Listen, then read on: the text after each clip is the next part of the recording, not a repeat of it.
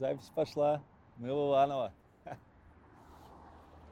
Друзья, я нахожусь в Иваново. Раньше он назывался Иваново-Вознесенск. Это небольшое городишко с населением 450 тысяч человек в 300 километрах от Москвы, в 1100 километрах от Минска. Город находится в Золотом кольце России.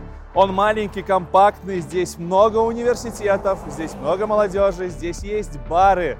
Миха, привет! И я нахожусь здесь уже третий день, а приехал я сюда за своим любимым YouTube айтишным подкастом. Мы обречены. Тёма, Фил, Антоха. Погнали! Айтишечка надо.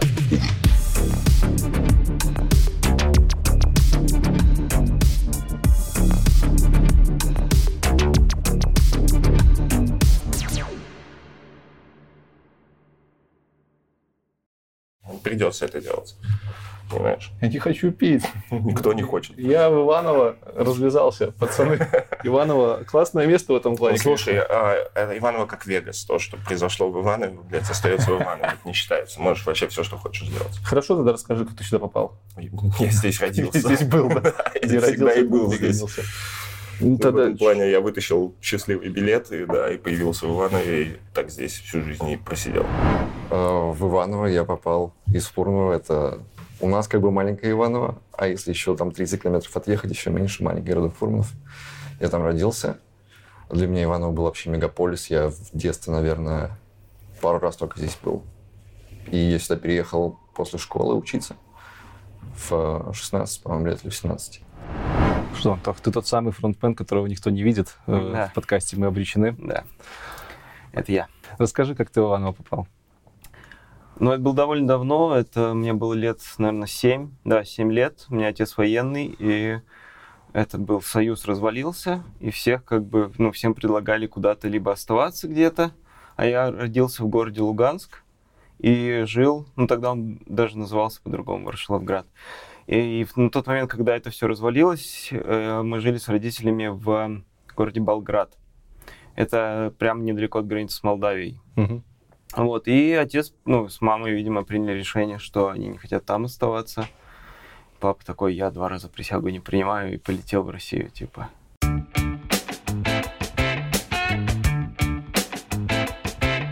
Привет. Вот уже 9 лет я занимаюсь своим любимым делом – программированием. Я создаю системы, которые помогают людям делать их жизнь проще и лучше. За последний год все мои рабочие процессы поменялись. Раньше я вообще не понимал, как можно работать не из офиса. Сейчас же, работая из дома или коворкинга, это моя новая реальность. И самое сложное для меня в процессе перехода на удаленку было обустройство рабочего пространства. Пространство, которое по моим меркам просто обязано быть удобным и мобильным. Для меня мобильность и удобство – это неразделимое понятие. Найти комфортное место для работы не так уж и сложно. Есть много прекрасных кафе, коворкингов или даже новых стран. В конце концов, можно не париться и работать из дома. Гораздо сложнее определиться с предметами, которые от места к месту будут кочевать вместе с тобой. Это твой ноутбук, твоя мышь и клавиатура, твоя гарнитура. Мне вообще кажется, что периферия задает тон всей нашей работе, оставаясь неизменной от места к месту, привычной и знакомой. Поэтому к выбору периферии я давно отношусь со всей ответственностью. Я думаю, для вас не секрет, что компания Logitech давно является моим фаворитом в мире компьютерной периферии. Каждый день я получаю огромное удовольствие от инерционного колесика и точности моей мыши MX Master. Клавиатура MX Case дает возможность без проблем работать ночью. Это же самое продуктивное время любого разраба. Кодить в сопровождении любимой музыки – обычное дело для всех айтишников, и беспроводная гарнитура Zone Wireless Plus помогает мне в этом. И да, привет шумным соседям, теперь я вас, наверное, люблю, ведь шумоподавление делает вас очень даже милыми. А еще гарнитура в паре с камерой Brio позволяет мне оставаться на связи с коллегами практически в любых условиях. И все эти девайсы слегка помещаются в любой рюкзак, работают от аккумуляторов и имеют минимальный набор проводков. Я буквально ощущаю весь комфорт 21 века благодаря им. Так что можно сказать, что я нашел свой удобный и мобильный сетап. Найдите и вы.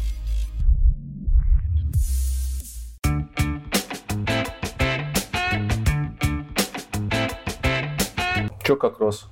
Где учился? Так, вот обычная местечковая, самая, вот, самая дефолтная постсовковая школа, а потом э, энергоунивер. И причем прикол был в том, что я супер гуманитарий был, то есть я сдавал там типа обществознание и историю. в ЕГЭ. Ты поступил в технический универ. Да, чтобы поступить в технический универ, мне пришлось сделать финт. Я поступил на платный на факультет экономики и управления. То есть приходишь, там вводная лекция, сидишь ты и 150 девчонок. И ты. Типа это вот факультет экономики и управления. Я такой сажусь и такой, вау. А на следующий день батя говорит за деканом, и меня переводят на электромеханику. А там сидит девчонка и 150 вас. Подожди, ты, ты- а какого хера ты поступал на гуманитарный? Типа, тебя, типа, хорошо шли гуманитарные? Да, да, ну типа я разговорчивый, всегда была такая история, что там условную историю или обществознание всегда не готовясь, я их сдал там на четверке обе, и А физика, математика? вообще все очень плохо было. Да ладно. Страшно плохо было. А Математика еще так себе, а физика я типа... Я за все время в школе не решил ни одной формулы по физике, я не понимал, как это устроено и как работает. А батя у меня инженер, у него инженерная фирма, для него это было типа прям личным оскорблением, поэтому он запихал меня на электромеханический. Вот. И меня, естественно, отчислили, а потом еще пять раз отчислили. Потому что Ты пять батя раз меня- перепоступал? Батя приходил и заново меня туда устраивал в этот универ. Я, я почти, короче, за... Я, может, навру, потому что не точно 5. Может, 6, может, 4. Я уже, типа, не считал. Мгм. И я за эти много лет, я почти закрыл первую сессию. Подожди, ты закончил универ в итоге? Нет, Нет? нет. Я, да, я ни разу не сдал первую сессию полностью. То есть меня отчисляли. Я потом опять поступал и такой, ага, в прошлом году я сдал три предмета из первой сессии. Попробую сдать еще парочку. И, типа, и еще где-то в середине меня в армию загребли нахрен. Так, так, подожди. То есть, окей, тебя где-то в середине загребают в армию. Да. Какие войска? ПВО. ПВО. Там пацанские Мое почтение. Что в армии было интересно? Нет. Я сидел за компом, печатал документы. И после армии ты возвращаешься и опять в универ поступать Да, пытаешься? да. Ну как, э, это вот ты говоришь, поступаешь в универ. В смысле, я там Ну, в числился. смысле, понял. Приходишь пытаешься учиться дальше. Э, Я этого даже не делал. То есть это батя подавал мне документы, он такой, все, ты опять учишься, попробуй. То И я, батя сильно хотелось, да, ты- и я, может, пару раз вот заходил туда и что-то пытался, но мне ничего не находил. До какого курса ты в итоге доучился? Да какого? Я не прошел раньше первой сессии. Ну, вообще, вот все эти разы. Да, да, у меня, типа, в самый последний год у меня осталось всего два долга от самой первой сессии. Да, и после этого ты в универ забросил. То есть Да. батя, типа, сказал, все. Да, да, он отпустил это в В, конце. в какой момент программирование у тебя появилось в жизни? Слушай, вот в 11 вот первый год электромеханический, там были пары по C++, я заинтересовался, купил себе гигантскую книгу, О, вот, стал что-то там читать и стал писать какие-то простые программки, а у батя инженерная фирма, и у него там какие-то автоматизации требовались. Я вот там стал писать код, я называл это работой, то есть приходил в отцовский офис, там, может, раз в неделю вот такое вот. Какую-то систему мы там все это время строили, батя мне давал деньги, я уже с- съехал со своей женой, Мгм. и теперь жил на отцовские деньги, называл это работой. Бля, я не могу не спросить, типа, ты поступал несколько раз в универ, Да. работал у бати, еще и женился к тому же. Да. Но женился я уже после армии, но я, в- и, Красавчик. я до армии работал уже у бати и числился в универе. И после армии я тоже работал у бати и тоже числился в универе и как раз женился. Э, После бати у тебя какая работа? Какая у тебя вообще первая работа была как программист? Ну, нет, подожди, тебе вообще программирование нравилось? Да, да, мне прям тогда очень нравилось. Сейчас оно тебе нравится? Вообще нет. Конская саним. Да. Ну, я скажу так, мне не нравится работать программистом. Так, Программирование мне нравится. Окей, когда первая работа появилась, уже такая прям, типа, что ты программист? Так, вот как раз я вернулся из армии, женился, Батину систему мы доделали, то есть она как бы ему больше я не нужен был как программист, она там решала эти проблемы, которые должна была. Я такой, ну, блин, а я же программист, я должен теперь устраиваться программистом куда-то. Я нашел маленькую веб-студию, В Иваново. да, пишу им, я программист, они такие, отлично, приходи. То есть даже не на собес, просто. Э, Ну, они сказали, приходи в офис. Я прихожу в офис, из офиса выходит, ну, это офисное помещение, и там, типа, они снимают комнату одну. А я достучусь, оттуда выходит чувак в коридор, вот, у коридора офисного помещения в общий. И он такой, вот диванчик, давай, садись, рассказывай. Что делал, что умеешь. Я ему что-то рассказываю про то, что я делал. Он такой, ну смотри, у нас вот C-Sharp и э, Xamarin. А он, короче, я потом узнал, он не программист. Типа, он думал, что C++ C-Sharp это Одно и то же. И, и я так думал, и я такой, типа... Ну, нет, ну, я, конечно, не до такого. Я там Ну что-то... ты типа в шарпах особо тогда... или Я что? написал пару приложений на Windows Forms, а я до этого еще на C++ тоже на Windows Forms, а там реально они одинаковые получаются. То есть, если вот ты там две формочки сделал на этом и две формочки на этом, разницы почти нет. Я такой, ну, наверное, C-Sharp я тоже знаю. Ну, типа C, C++, C-Sharp, ты думаешь, Сколько ты в этой студии проработал по итогу? полгода. И они, они же... Они меня очень хорошо обманули в том смысле, что они пообещали деньги Ага. за сделанную работу. А работа сделанной никогда не была. Типа, они такие, ну смотри, вот заказчик пришел, приложение не принял. Я такой, я же два месяца его делаю, делал все, что вы говорите, но приложение не принято. И я за это полгода получил, может, 1030 рублей. Хорошо, что я у бати-то не работал, а деньги не забывал. Так, хорошо. Ты, это тебя разочаровало, и ты ушел? Или, или как? как? Ну как? А я, а типа- я все равно, я там работал один, э, там были другие программисты, они делали бэкэнд, другой программист делал iOS, а я делал на Замарине, который кроссплатформенный только Android. И вот, и они со мной взаимодействовали только на уровне, там, что они опишку мне давали, такие вещи. И, ну, я все равно рос, то есть я что-то изучал, читал, во всякие там форумы залезал, английский немножко подкачал, и типа, и я чувствовал, что у меня получается. У меня получалось очень-очень-очень плохо, но лучше, чем в- до этого. Что Я- дальше было? а, дальше я поменял еще две таких же по принципу работы, и это в течение, там, может, мес- месяцев четырех. Ты- То есть вот такие же маленькие студии, которые я устраивался на них на там, 30 тысяч рублей в месяц, сразу понимал, что это не то, и уходил. Вот их две было. А потом я устроился в Эквилон, а это транснациональная... Крупная компания. Да. И вот там было прямо круто. Хотя зарплата такая же была 30 тысяч. Сколько ты там проработал? Вот полтора. Шарпистом, да? Да. Ну, а, там, там же попроектно. То есть ты шарпист, ты там TypeScript Ну, пишешь, что вообще как повезет. Вот, но там прямо клево. Я через месяц, ты, там, меня в песочницу посадили через месяц. Все, я на проекте Microsoft с крутой командой. Английские там дейлики. Я сидел, фигачил Microsoft Dynamics CRM. Ой. И типа я такой, блин. Ну, после этих веб-студий офис крутой Да-да-да. компьютер с двумя мониторами, и можно было попросить третий, Воу. типа третий монитор, ты понимаешь, подставка. Я такой, блин, а я ни- никогда отсюда не уйду. Ну и зарплата прям начала тоже расти, то есть как только я- там были внутренние экзамены, я их поздавал, какие смог, и у меня зарплата выросла для Иванова там до 70 тысяч, это прям... Прям неплохо. Я не верил в себя. Я не знал еще тогда про эту тему, что программисты богачи. Это косаря полтора было, да, наверное? Два. А, а это вот как раз в тот период перемен было. Когда То есть- ляснулся, да, рубль. Да, да, да. То Так. есть это уже не было косаря полтора. Хорошо, полтора года. Почему, почему полтора года? А Почему не, долго? Почему не дольше? Нет, почему долго? Почему недолго?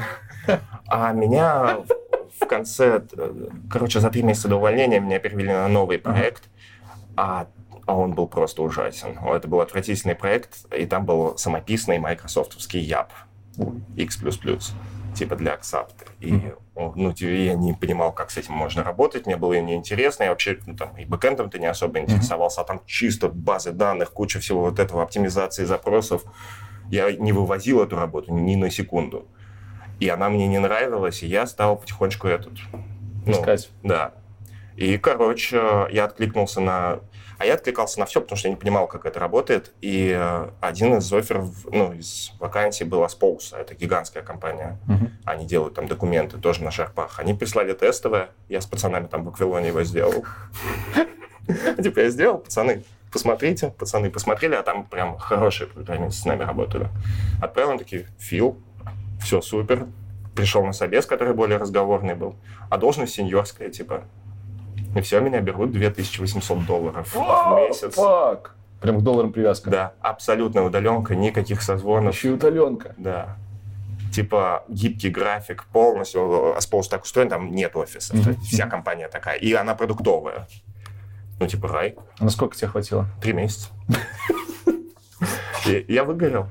То есть я, я думал, что я уходил из Аквилона, потому что проект был дурацкий. Но Так. прикол в том, что я до этого дурацкого проекта, я уже на предыдущем последнее время ничего не мог делать, потому что прям, ну, мне не нравилось уже.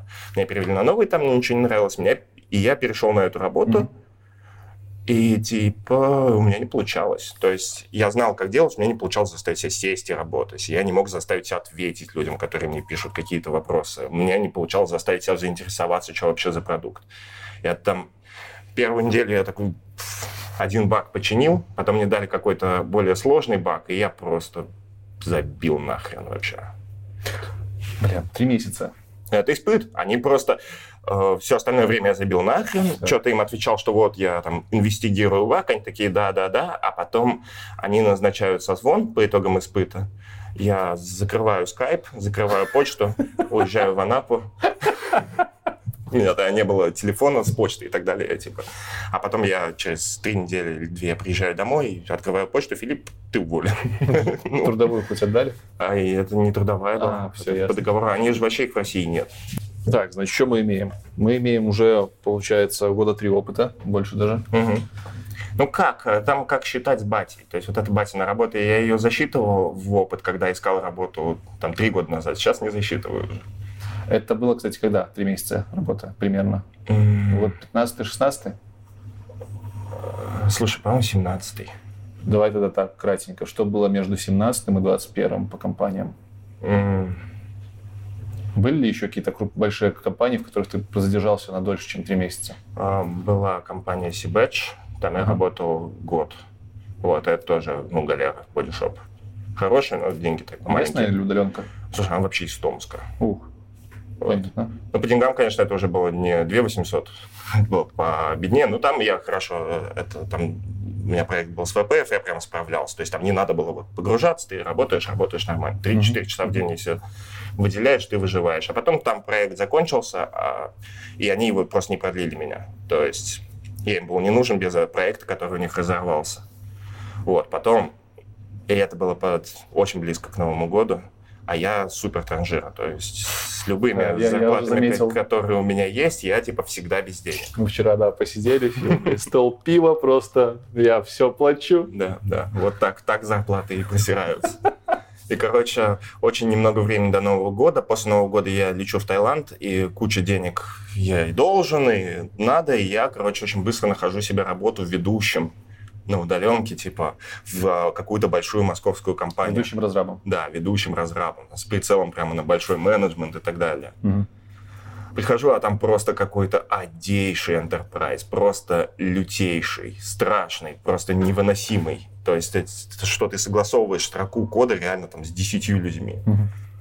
Я очень медленно, но упорно пытаюсь там работать. И за 10 дней до НГ меня такие уволят. Очень маленький прогресс у тебя. За 10 дней до Нового года. Да, да. Компенсация хоть была какая? Нет. Ну, они последнюю зарплату выплатили. То есть вот за те дни, которые до того момента, когда я был уволен, вот за это они заплатили. Э, хорошо, это 19 год. Да. Новый год 19-го, 20-го? Или А, 18 да, да, да, это 19 и 20, это на 20 пос- Вот. пос- после, после этой конторы?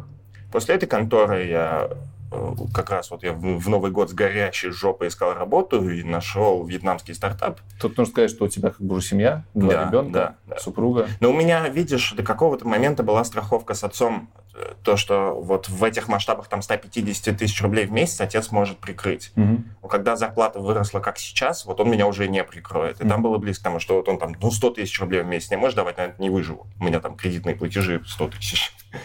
Типа вот так. И я нашел вьетнамский стартап, в котором у нас релиз послезавтра. И До вот, сих пор там работаешь? да, да, и все это время я делал им приложение. А там part-time, то есть я сколько часов отработал, столько вот денег они платят. Вьетнамский стартап с русскими корнями. Да. Ты в подкастах постоянно говоришь, что у тебя три работы. Что еще за две работы? А, Вторая работа. Тогда же примерно нашел я там просто главный программист. Я управляю всеми э, э, программистами. А там Тимлит, техлит? Должности нет. Там есть один чувак, у которого Окей. куча денег, который решил сделать приложение. Мгм. Нанял меня, сказал мне нанять команду. Ну, Ты там код пишешь, нет? Э, Да, да, бывает. Но сейчас меньше намного, потому что команда очень сильно разрослась. А раньше, да, я первое там время писал. И третья работа, я понимаю, это подкаст. Да, третья работа, подкаст, статьи, э, соцсети. У вас здесь универ дофига. Э, Здесь очень много универов. Отсюда приезжают учиться как бы со всей области и плюс еще из других областей, потому что здесь проспект центральный, и он как кампус. То есть здесь университет, там университет, через дорогу университет, там штук пять, наверное, в одном месте. Но у нас в Фурнове нет ничего, кроме школ. То есть я отучился в школе, все, приехал, поступил сюда. Это было ну, предопределено у нас так все. У нас ни у кого в Фурнове не было вообще даже мысли, по-моему, чтобы остаться в Фурнове. Все всегда знали, что они уедут. Надо только отучиться в школе, поступить, все. Почему не Москва, например, там что-нибудь А, Питер? Как-то все знаешь, вообще это было неосознанно. Ты, ты же не думаешь об этом еще. Видимо, как вот родители сказали, что да, давай, у нас в Иванове много университетов, поступи куда-нибудь туда. Где ты тут учился? Я учился здесь в текстильной академии, тогда она называлась текстильная академия, сейчас это политехнический университет. Там, да, несколько университетов, они слились в один. То есть мы- мы- пока я учился, мы со своими друзьями были в разных университетах, сейчас мы учились в одном.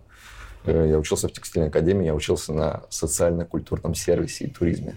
Это какая-то хрень собачья, я не знаю, что у меня за диплом, что я должен делать вообще. Пять лет. Я не знаю, что Пять лет отколотил, да? Да. Но в итоге же ты журналистикой занимаешься. Как А. так получилось? Ну, слушай, у нас был однажды курс э, сценаристики и режиссура. Ага. Это был один семестр, э, и он у нас вел это заведующий нашей кафедры, а он был такой, знаешь, местный массовик-затейник, он организовывает всякие местные дни города, э, торжества, мероприятия. И вот этот курс сценаристики режиссуры был просто, он нам показывал, как он что-то поставил. Он включает запись на VHS-кассете. Смотрите, вот как, какой- как я классно умею ставить мероприятия. Ну, а мне как-то, знаешь, я уже сгорелся такой, о, сценаристика и режиссура, звучит круто, хочу про это что-то узнавать. Ну и начинал что-то читать книги, задумался об этом, как там рассказывать истории, как писать, как что-то самому придумать.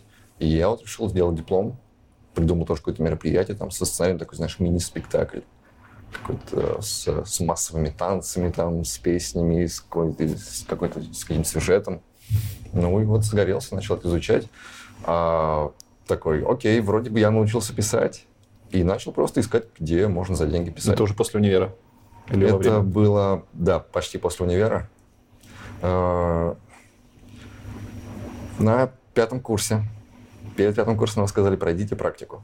Мы такие, где? Где хотите, сами найдите что-нибудь. И я просто вышел летом, пошел по городу и стал заходить во все турагентства. Потому что у нас вроде как там туристический факультет, вот со- Мгм. социально-культурный сервис, туризм. Я такой, ну, ну, блин, в турагентство, чего еще? Ничего лучше не придумал.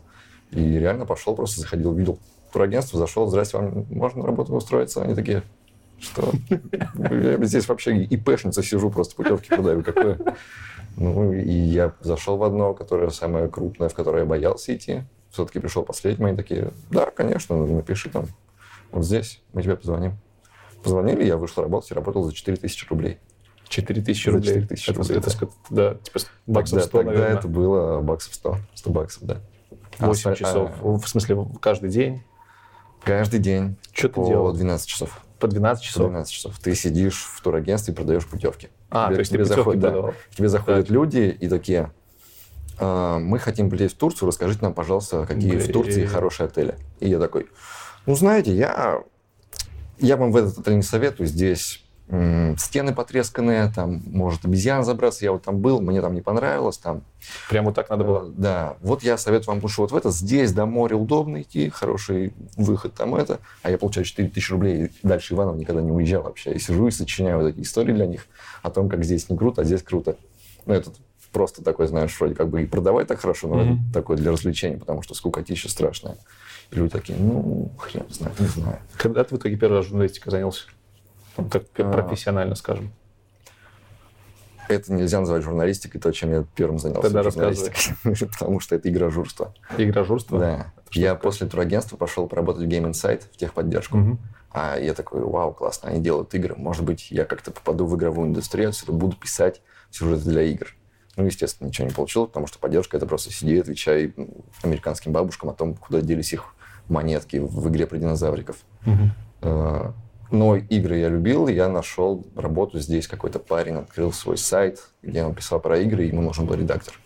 И вот я пришел, начал писать про игры и начал уже втягиваться в журналистику. То есть я такой, а я не хочу писать просто, как переписывать новости с этих, с американских сайтов про игры. Мне хочется с кем-то поговорить. То есть я там искал спикеров, брал кого-то интервью, пытался какие-то статьи, колонки писать.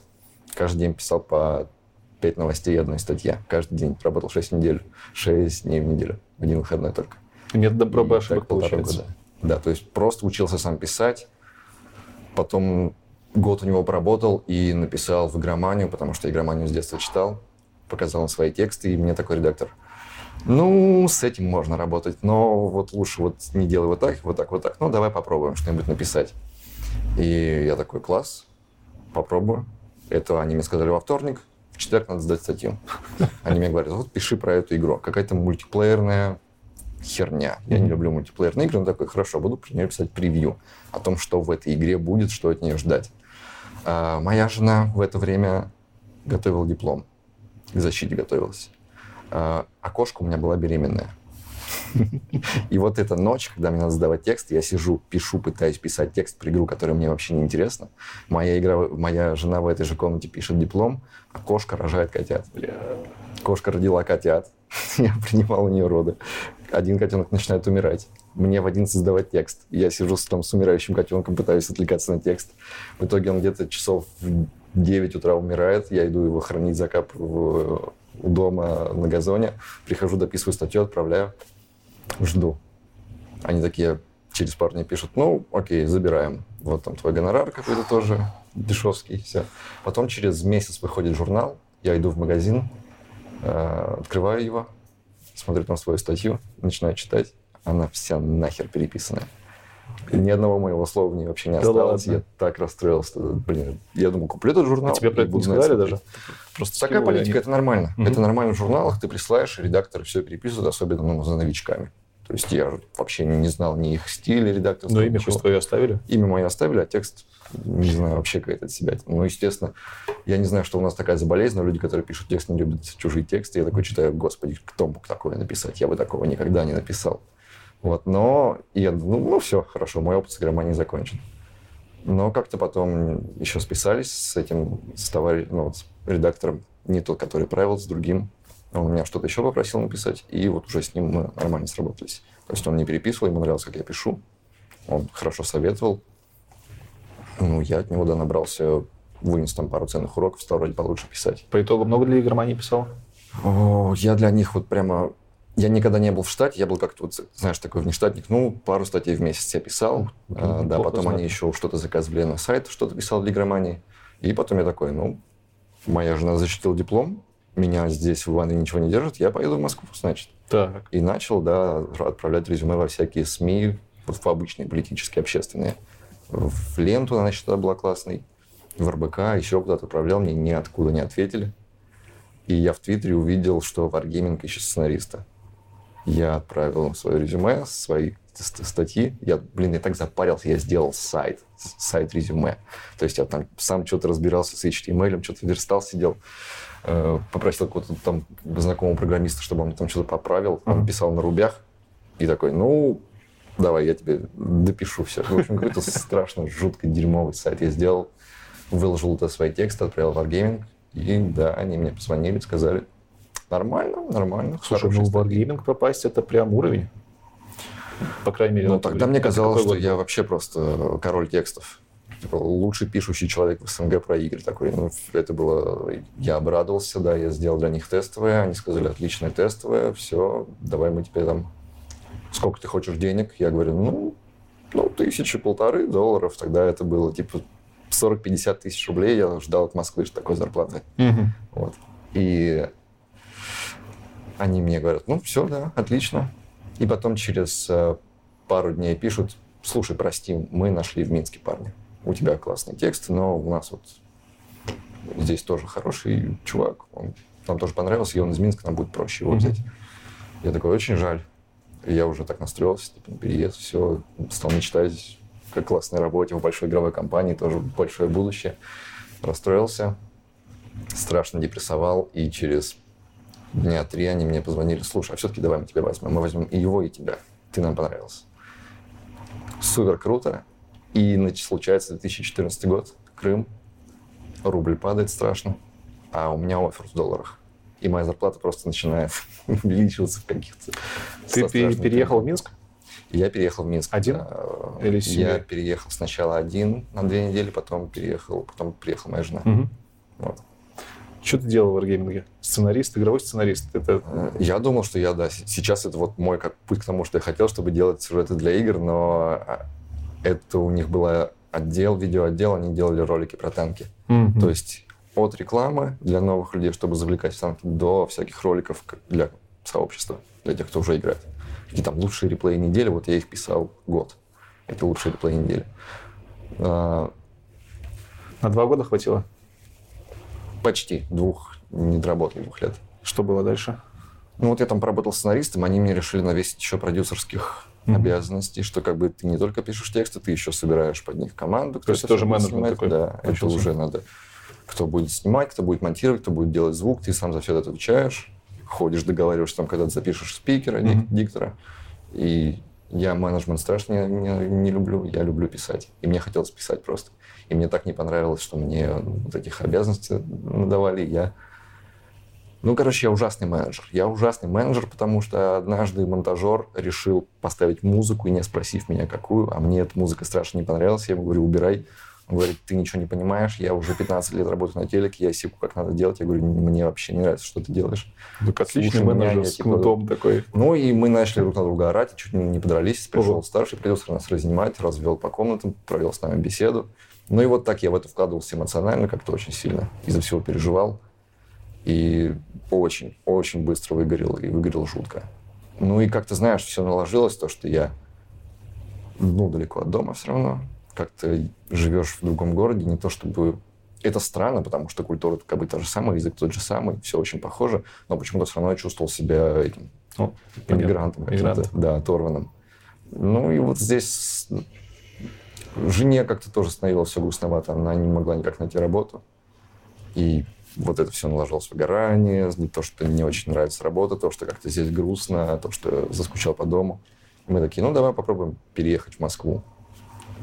И я прихожу с этой мыслью к своему боссу, говорю, вот я хочу уезжать в Москву. Он такой, тебя там будут за копейки драть просто в хвост и в гриву. И ты там ничего хорошего не найдешь. Ты сейчас на лучшем месте, какой только может быть. Таких бабок нигде не платят за то, что мы делаем. И такой расслабленный, расслабленный темп работы тоже нигде нет, потому что тебе дают задание, тебе сделай ролик, ты его делаешь неделю вообще в своем темпе, как хочешь, а если какой-то большой, то вообще там можешь на пару месяцев растянуться продакшн. А там, говорят, тебя каждый день будут всего требовать. Я говорю, ну, слушай, я молод и горяч, я думаю, у меня все впереди, у меня все получится. Он такой, ну, я тебя предупреждал. Это очень глупый поступок. Я переехал в Москву, Куда ты переезжал? Ты, ну, типа, у тебя сейчас нет работы, ты просто берешь... я бросил работу и просто поехал в Москву. Просто поехал, без- Просто поехал в Москву, все, вообще без всего. Я пытался что-то уже перед самым переездом куда-то проситься, но мне нигде не отвечали. Я такой, ну, приеду и найду на месте. Я же, блин, крутой. Я же работал в Wargaming, это, наверное, классная строчка в резюме. Мгм. Начинаю везде отправлять тоже... Опять хотел попробовать в СМИ какие-то пойти. Э, Позвали меня на собеседование в какой-то СМИ, я даже не помню, как оно называется, какое-то странное вообще было. Э, Я прихожу в какую-то кофейню модную московскую, там все такие два журналиста, и такие, ну давай, какие, про какие новости ты напишешь сегодня? Ага. А я как-то еще, знаешь, только вот вчера снял квартиру, как-то весь запаренный, замыленный, я такой... «М, Московскую кольцевую открыли. А ее открыли три дня назад. Они такие, да, всё, спасибо. Я говорю, ну вы мне перезвоните, да? Они такие, может быть, может быть. Спасибо, пока. Я ушел, они мне, конечно, не перезвонили. Ну и я где-то месяца 3-4 прожирал э, выходное пособие из Wargaming и так ничего не мог найти. И что в итоге? Э, на каких-то вот текстиках мелких перебивался, писал депрессивные посты в блог. Э, и потом уже думал, сейчас, блин, я не знаю, что мне делать. И пришло предложение от букмейта стать комьюнити-менеджером. Ну, букмейт, я любил книги. Я такой, вау, классно, мне нравится, я прям читаю книги. Пришел поработать комьюнити-менеджером и понял, что это абсолютно тоже не мое. Надо постоянно с кем-то мутить темки, разговаривать. И это было еще хуже. Я выгорел еще быстрее. Я просто ходил, приходил на работу, спускался в подвал и сидел в подвале и ничего не делал. Сидел, тупил в комп. У меня не получалось. У меня копились письма. Я не знал, как на них отвечать. И в итоге мне просто пришли и сказали, ну, что-то не получается. Давай мы тебе даем три зарплаты, и ты уходишь. Я такой, отличное предложение. Я думаю, вы меня вообще сейчас просто выкинете с пинком, а не с деньгами. Так что да, здесь как-то более-менее повезло. Ну и я подумал, что в Москве нечего ловить. Мне не нравится Москва. Мне тяжело жить, она шумная, суетная. Работу не получалось найти. И я такой, ну, блин, ну, поеду домой. Ты здесь учился? Да, второй класс, прямо я, ну, то есть всю школу фактически. То есть я там успел учиться ну, в первом классе, и потом сюда. Университет. Где? Здесь же, здесь в Что Иванове. за он? Рассказывай. Это энерго. Тоже энерго? Да, да, энергоуниверситет, но я как бы такой фейковый энергет. Потому ну, потому что там Фил, условно, он учился он не закончил, но все-таки учился там на какой-то технической специальности. А я учился на факультете экономики и управления на специальности связи с общественностью. То есть это такая типа такой анклав э, гуманитарности внутри энерго такой. Ну, энерго... Тут странная ситуация, потому что вроде как технический вуз Мгм. а, учит гуманитариев. Ну, там есть факультет, да, который, типа, вот учит менеджеров, э, связь с общественностью, экономистов. Вот это. Ты закончил его? Да. И специальность, соответственно, получил, Мгм. но ты не работал по специальности? Я где-то год работал в итоге по специальности в рекламе в торговом центре в нашем городе. Занимался всякими креативами, ну, типа, э, пытался что-то им предлагать, пытался даже, ну, действительно работать, но это как-то все очень быстро уперлось в стену такой какой-то скепсиса насчет моих идей. И, и что-то музыка меня увлекла, и я ушел из этого. Ты музыкой занимался до университета? Ну да, да, да, практически всю такую с подросткового возраста. То есть сначала как просто музыкант, потом там звукозапись. Э, Во что это вылилось в итоге вот после первой работы? А, в то, что мы с друзьями открыли студию звукозаписи и работали, в принципе... Ну, то есть мы записывали группы, мы записывали рекламу, мы записывали какие-то корпоративные песни, мы, за- вот, короче, занимались вот И этим. это все в Иваново. Да. Как группа называется? А, Как си- группы назывались? О, да, Да. это правильный вопрос. Ой, у меня было много проектов, то есть э, был проект там Silver Pills назывался, на- с которым мы там много э, где играли, кого разогревали. Потом был такой поп история, которая называлась Neon Tiger. Сейчас я занимаюсь э, такой авангардно-театральной э, му- музыкальной группой, которая называется «Вещь». И вы достаточно известные ребята. Ну, плюс-минус, да, в тусовке, да. То есть это как, как бы такой, типа, известный, широко известный в узких кругах, что называется. Специалисты Россельхознадзора раскрыли схему производства и поставок подозрительного масла неизвестного происхождения.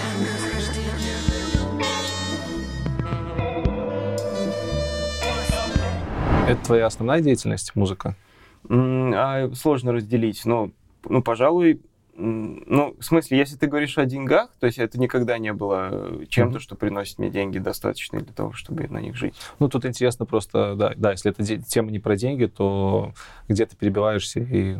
Ну, вот, сейчас здесь.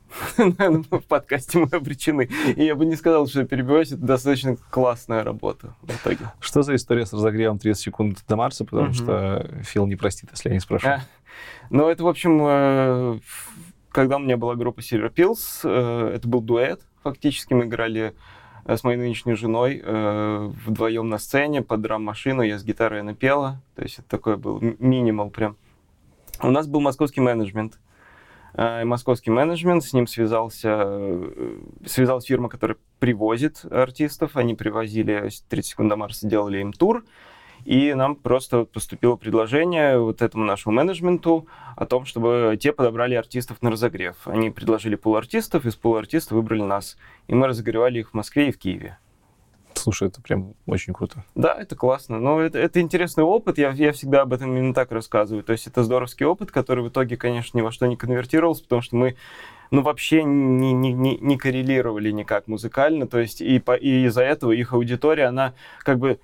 Часть ее осела у нас там в соцсетях или Мгм. еще где-то там приходили на концерты к нам, но это не было прямого попадания, и поэтому, ну, то есть просто С- опыт. С Джардом удалось по- по- познакомиться? Не в Москве, но в Киеве, да. Мы пообщались немного, он интересный. Но он такой очень в своем мире, в таком, и понятно, это очень объяснимо, потому что ему каждый день приходится встречать таких, как я, там очень много людей.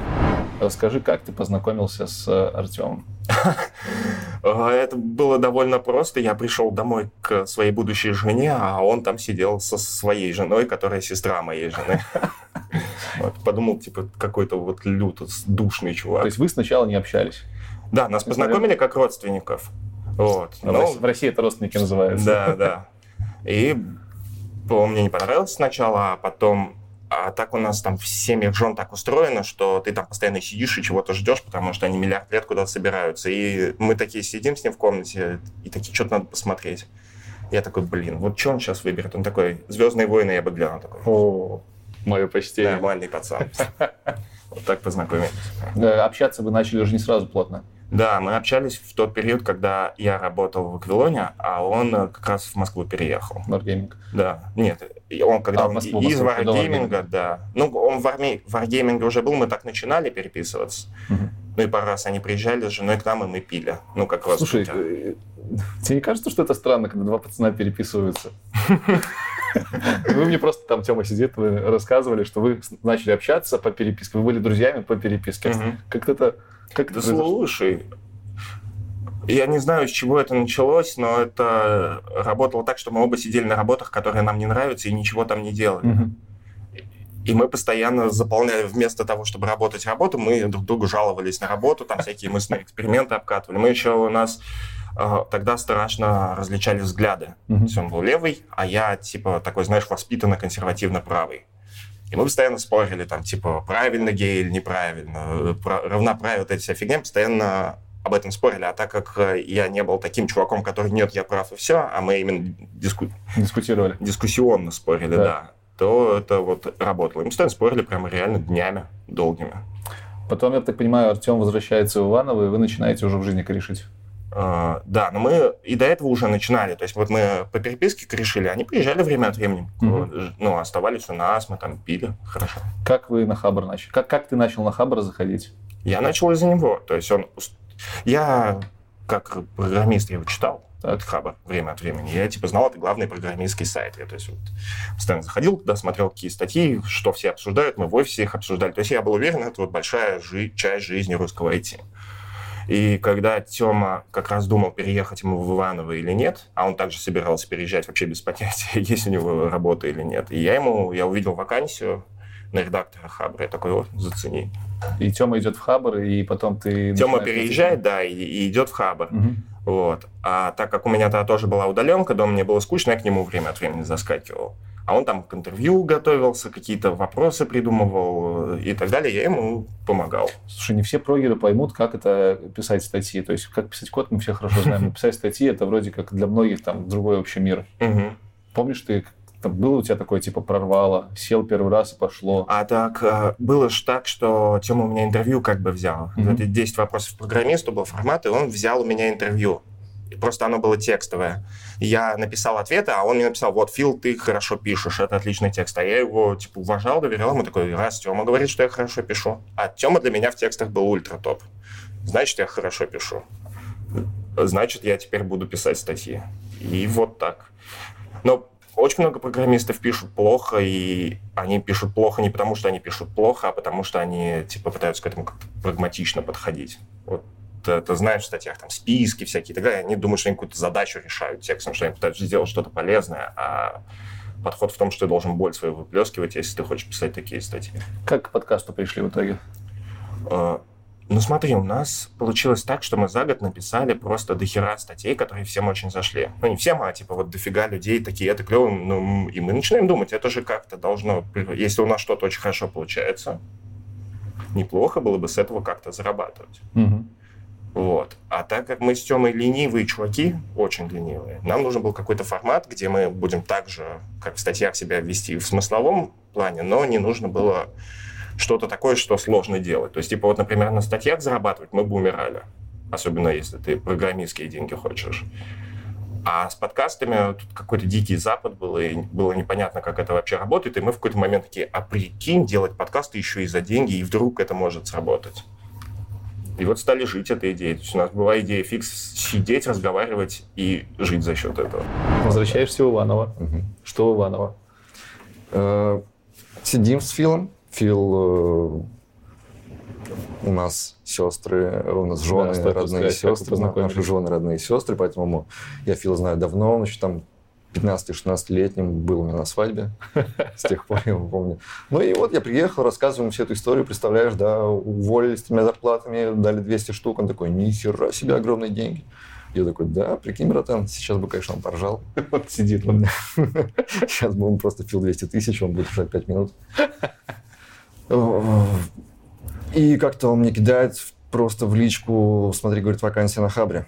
А мы с ним постоянно говорили про технологии, потому что я типа поработал в Wargaming, типа я более-менее тоже что-то знаю в технологиях, я там общался с программистами, и Фил мне постоянно рассказывает что-то про программирование скидывает. Я выучил базворды, я знал, что такое .NET, и что PHP это говно, что .NET это царский вообще все, C-Sharp лучший язык в мире. Я такой, ну все, я умею говорить с программистами. Он мне скидывает вакансию, что Хабр ищет редактора. Тогда был еще Geek Times.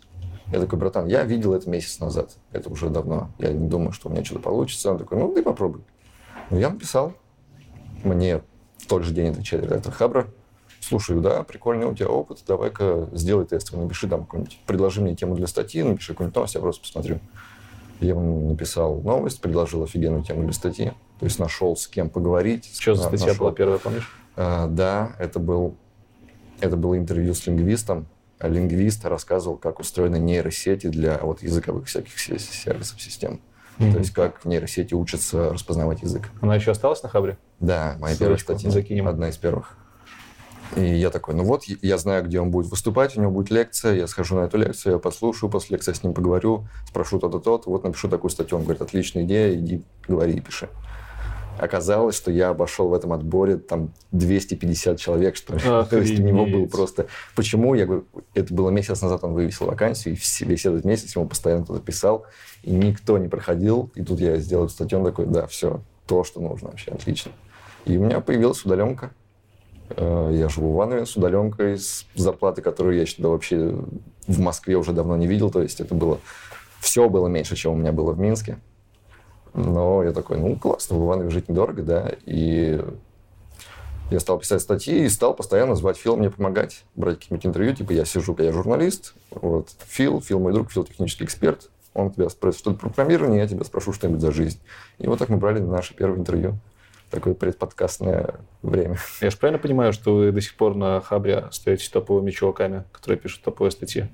Э, Сейчас уже меньше, но да, как-то мы с редактором придумали идею написать статью 10 вопросов программиста, сделать ру- рубрику, брать обычных ребят-программистов и задавать им такую по анкете опрашивать по одной и той же. Придумали какие-то смешные вопросы, интересные, такие рефлексивные. Это не отголосок 10 глупых вопросов, или это было до? Возможно, идея была не моя, идею мне принес, вот давай 10 вопросов, давай придумать 10 вопросов. Мгм. Я прихожу к Филу, мы начинаем с Филом над вопросами. Я такой, Фил, кого можно спросить? Э, При- Пригони мне какого-нибудь знакомого. Он мне приносит своего другана. Вот, давай, он тебе ответит. Друган отвечает, я такой, из этого не сделаешь материал вообще. Я такой, ну, Фил, выручай. Давай ты это напишешь. Он садится, пишет, и это просто вообще изумруд. То есть он начинает рефлексировать и начинает вываливать такие вещи, такую боль разрабовскую, типа как он выгорел, как ему и нравится программировать, и не нравится зарабатывать деньги. программ- То есть он тогда так это хорошо написал, что вот я люблю разработку, но я ненавижу разрабатывать по найму. И у всех это так задело. Эта статья набрала там 100 тысяч просмотров, кучу плюсов. Мы такие, нифига себе. И потом я не знаю, почему так долго, но мы следующую статью попробовали с ним написать только месяца через три. Я такой, он сходил на собес, собес прошел плохо, он страшно злился. Я говорю, ну, Фил, напиши об этом историю. Расскажи прямо, как все было. И он пишет страшно злую статью, я что-то там ее редачу, причесываю, мы ее пуляем, и у нее точности такая же реакция. То есть она рвет хабр, она сразу выходит на первое место, ее все обсуждают, везде все шарит. Я такой, ну, кажется, это надо ставить на поток. И вот у Фила появляется какая-то боль, Фил вот пишет об этом. Да, чуваки из Иванова рвут Хабр нафиг. редактирую, и мы рвем хабр. И мы так его насиловали целый год. А потом все стали больше и больше и больше и больше. И в итоге Фила там уже все узнают. Фила все знают. И чувак- какой-то чувак придумал расширение для браузера, чтобы блокировать отдельных авторов. И на, и на обложке этого расширения прям было написано «Заблокировать Фил Паккарт Артом». Типа, Нас, нас двоих. То есть, да, ха- Хабр мы поимели. И имели долго. Сейчас ты на Хабре что-нибудь делаешь? Ты уже отошел от Хабра.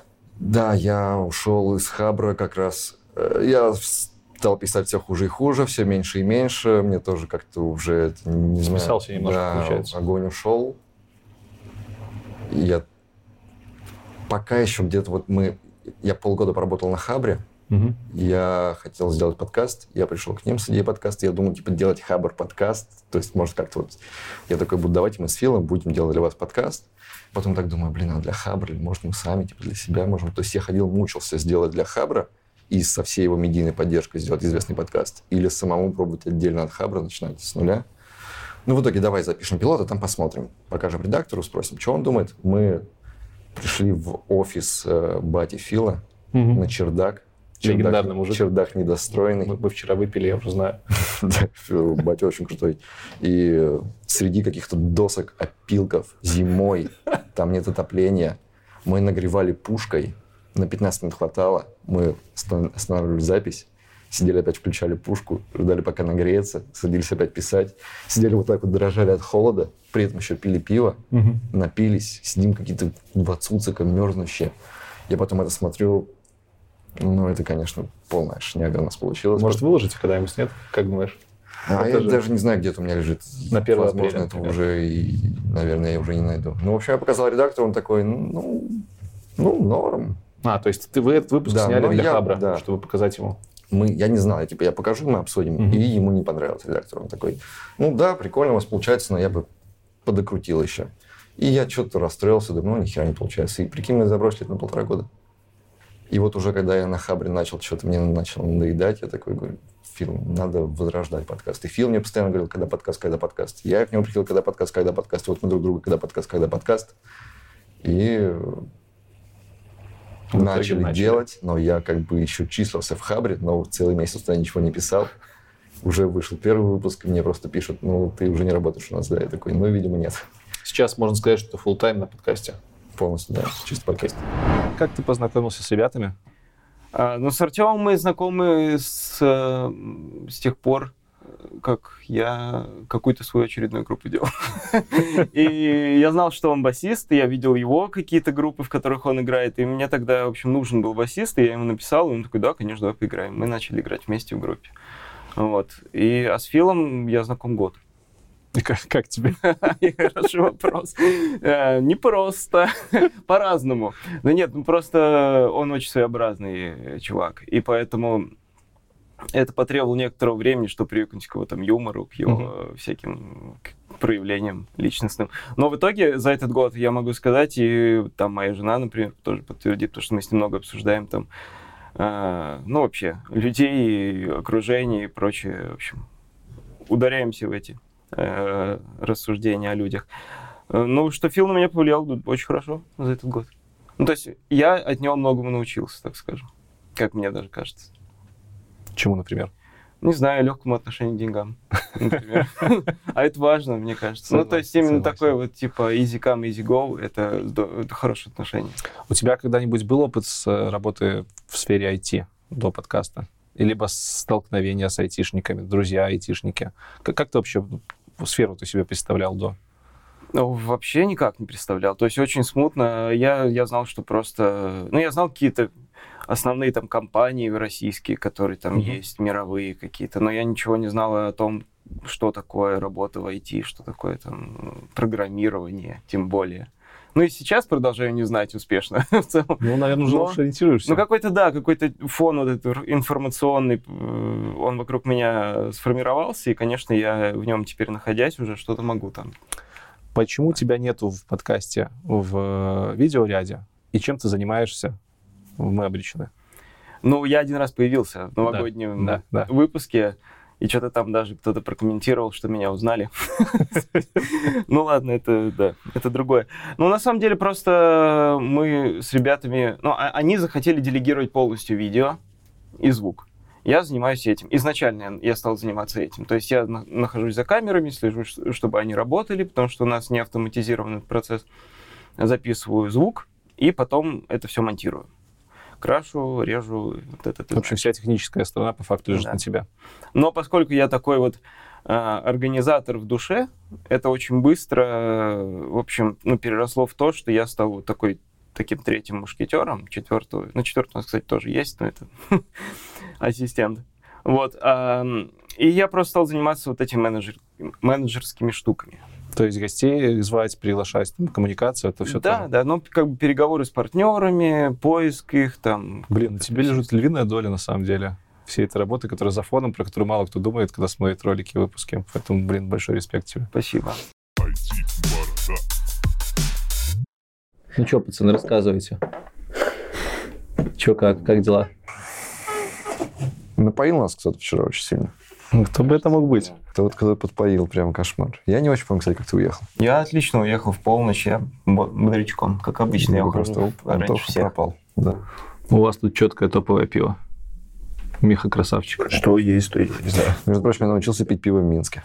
Да ладно. А до этого что ты делал? До этого я пил пиво в магазине, покупал обычно в бутылках. Да, вы когда в Беркапе тебе научили? Э, Почти, да. Да-да-да.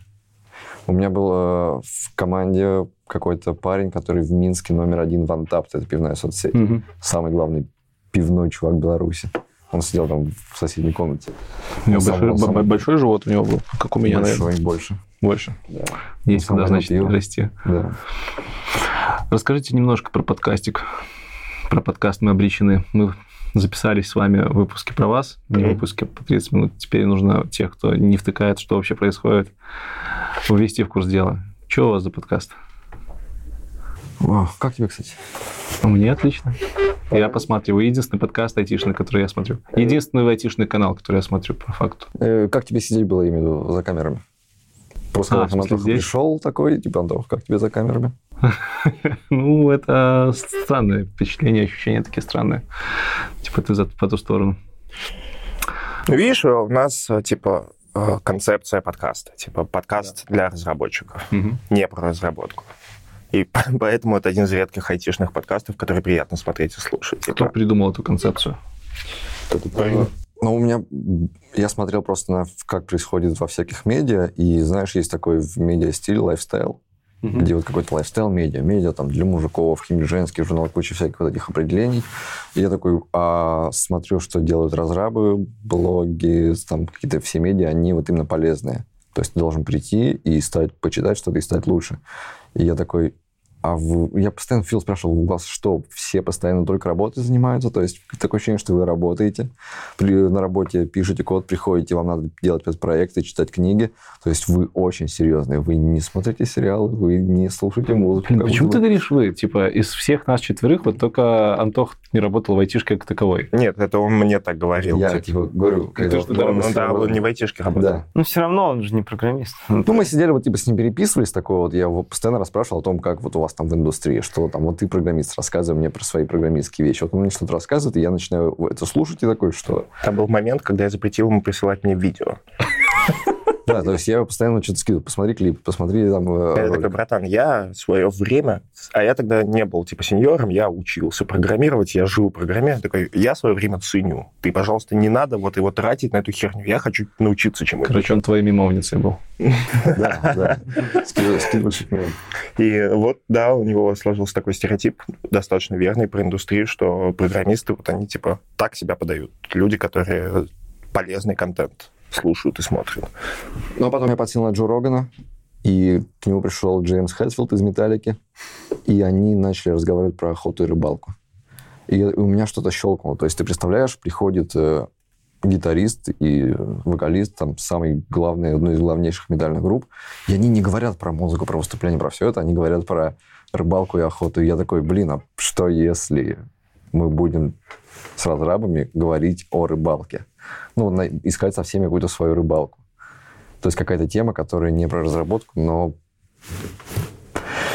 Э, Мне казалось, что есть какая-то субкультурность в этом во всем, в, в разработке, да, среди программистов. И что как бы они не хотели никогда меня слушать, потому что я типа не в теме, я типа не умею писать код, и значит все остальное, что я делаю, тоже не котируется. То есть если бы я, как только я научился писать код, я бы мог говорить про фильмы с ними, про музыку, про все такое, меня бы слушали, просто зная просто тот факт, что я тоже умею программировать. Поэтому мне как-то хотелось, чтобы люди приходили и слушали своих для себя. Не разочаровался в итоге? А, временами, все волнами. То бесит, то не бесит, то наоборот я в восторге. Как название вам пришло? Кому оно пришло? Как? Что это вообще? Мне Почему вы тоже? Тём, да? Ты, да? Нет, Не, ты думал, название, я, название название я придумал, но мы как раз так ходили, все и думали над названием и пошли в бар. Жутко напились, и вот оно пришло. Типа, я не помню откуда, не помню как, почему. Но оно прямо, вот мы такие сразу же единогласно. Да мы, мы придумали какую-то кучу дурацких. А, ну да, та- там была такая фигня, что мы любую фразу, которую произносили, мы такие отличные названия для подкаста. И типа я в контексте что-то сказал, что мы обречены. И, и тоже дошутил, что отличное название для подкаста. И мы такие, секундочку. Я же правильно понимаю, что вы втроем только работаете над ним, да? Да. Полностью закрываете все, что, все, что Да, есть. да. Это очень такой интересный момент, потому что я могу сказать, что главный, по крайней мере, для меня айтишный подкаст в Рунете делает один программист и два не айтишника. Так, Так получилось. Расскажите, кто чем занимается в подкасте. Ну, я технической стороной с практически с самого начала. То есть парни до меня тоже пробовали что-то делать вдвоем, и у них там по- получалось не Ничего. очень. Ничего. Но был какой-то пилот, который даже я там полностью не видел. Просто Тёма один раз пришел, и он вообще... Все, все началось с того, что он мне просто пришел ко мне домой и такой говорит, Антох, ты вот можешь написать мне музло для подкаста? Вот я хочу делать подкаст, можешь написать музло? Я говорю, Тёма, а я еще могу графику сделать какую-нибудь, там, типа заставку, давай накидаю видос какой-нибудь. И мы начали с заставки, на самом деле, вот, ну, Вот эта легендарная заставка на вами сделана полностью. да.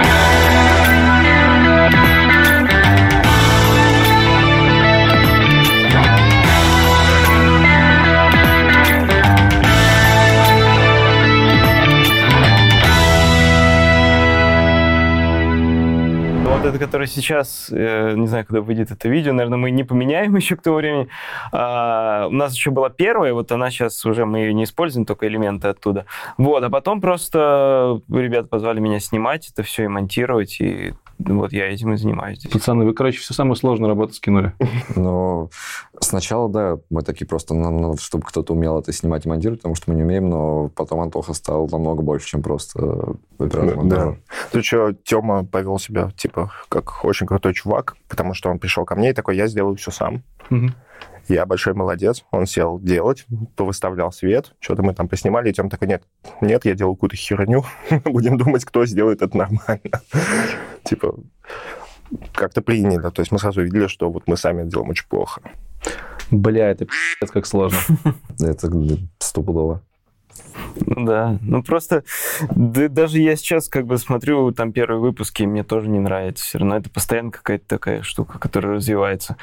Но я еще просто чувствую на себе, изначально чувствовал ответственность на себе даже до того, как еще стал заниматься всякими менеджерскими штуками, когда я только снимал и монтировал, когда мы не партнерились ни с кем, когда мы просто делали выпуски.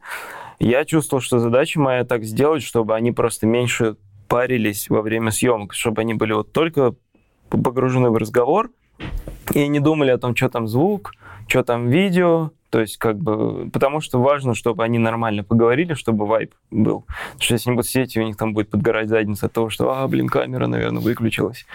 Ну, Как что-то сейчас да. у нас. Такая фигня, что... Бля. Тут просто четыре камеры и никого. Там же еще такая фигня, что мы вначале реально, типа, чувствовали себя очень тяжело в записи. То есть мы сидели вот такие. То есть мы сидели друг с другом, говорим нормально. Антох такая включил запись, и мы такие. И да, и как бы клево, что нас Антоха разгрузил. Хотя там хватало других проблем. Мы снимали у меня дома, и там был просто... Дети, жены. Это ладно, дети, жены, это мы умеем. Я не шучу сейчас, это абсолютно серьезно. Мы сидим внизу, в нижней комнате, мы берем модем USB, мы берем удлинитель, мы втыкаем модем в розетку, выкидываем удлинитель, а, пацаны созваниваются с гостем, я выхожу во двор, вешаю этот модем на одно дерево, на второе подбегаю к окну, пацаны, На яблоню. Что там, как? Они такие, ну, ну вот так получше вроде. Я такой, отлично. Захожу в дом, подул ветер, модем ёбнулся. Мне такие, Фил, иди обратно, вешай модем, пожалуйста. Как только мне провели домой нормальный интернет, мы переехали сюда. А мы это как называем? Инженерный подход. Инженерный подход. Хорошо, с Антохой понятно. Антоха Ну, делает слушай, дофигища Ну, всего. это с Филом еще два раздолбая, вот что самое главное. Два раздолбая. Супер-мега раздолбай. И я- а Антоха такой в какой-то момент он взял в ежовую рукавицу, такой, пацаны, нам надо, вот, типа, мы выходим каждую неделю, давайте сделаем так, чтобы это все, типа, было регулярно. То есть он взял это как-то и принес порядок. Потому что я думаю, если бы мы делали вдвоем, мы бы забросили выпуск. Даже, да, даже если вот считать, что Тёма тоже умеет отлично все с монтажом, со съемками и так далее, Это даже тогда умеет. мы были бы обречены на полный провал. Как, Короче, Антоха ваш Иисус Спаситель. Да. Этот спасатель. Ты, ты чего? Подожди. Но это выйдет на белорусском канале. Ага, а за нами придут, скажут, рядом с вами нашучивали тут про Отца Великого, Господа нашего, Хорошо. Всемогущего. Ты чего? Ладно, ладно, я это, конечно же, не вырежу. Или вырежу. Не вырежешь. Или вырежу. Вырежу. Смотри, вот ты на свободе, а вот ты на зоне. Вот на свободе, вот на зоне. Свобода Шьёдингера. Я Короче. для тизера сейчас наделал. Окей. Вы такие классные пацаны. Делаете этот подкаст. Есть какая-то вполне определенная идеология, показываете айтишников не с айтишной стороны. Как вы их ищете? Кто ваши гости? Как это происходит вообще? Мы вот когда бухали вчера, по нам, я думаю, видно. Что-то помню такое, да. Учитывая, Вы, что мы пойдем бухать сегодня, мы предбухивали еще, Да, мы, мы да, готовились. готовились. Вы, например, говорили, что у вас там Пучков был в плане, например. У вас на, в подкасте был Светов, у вас на подкасте были, было много, мэр Иванова, много людей, которые вроде как не айтишники, хотя вроде как подкаст про, про айтишников. Как, как происходит поиск гостей и поиск тем? Ну, слушай, мы же два года торчали на Хабре. Так. А на Хабре много реально всего, очень много всего. Там же вот это и есть какое-то разделение. Гиктаймсовые статьи, хабровые статьи.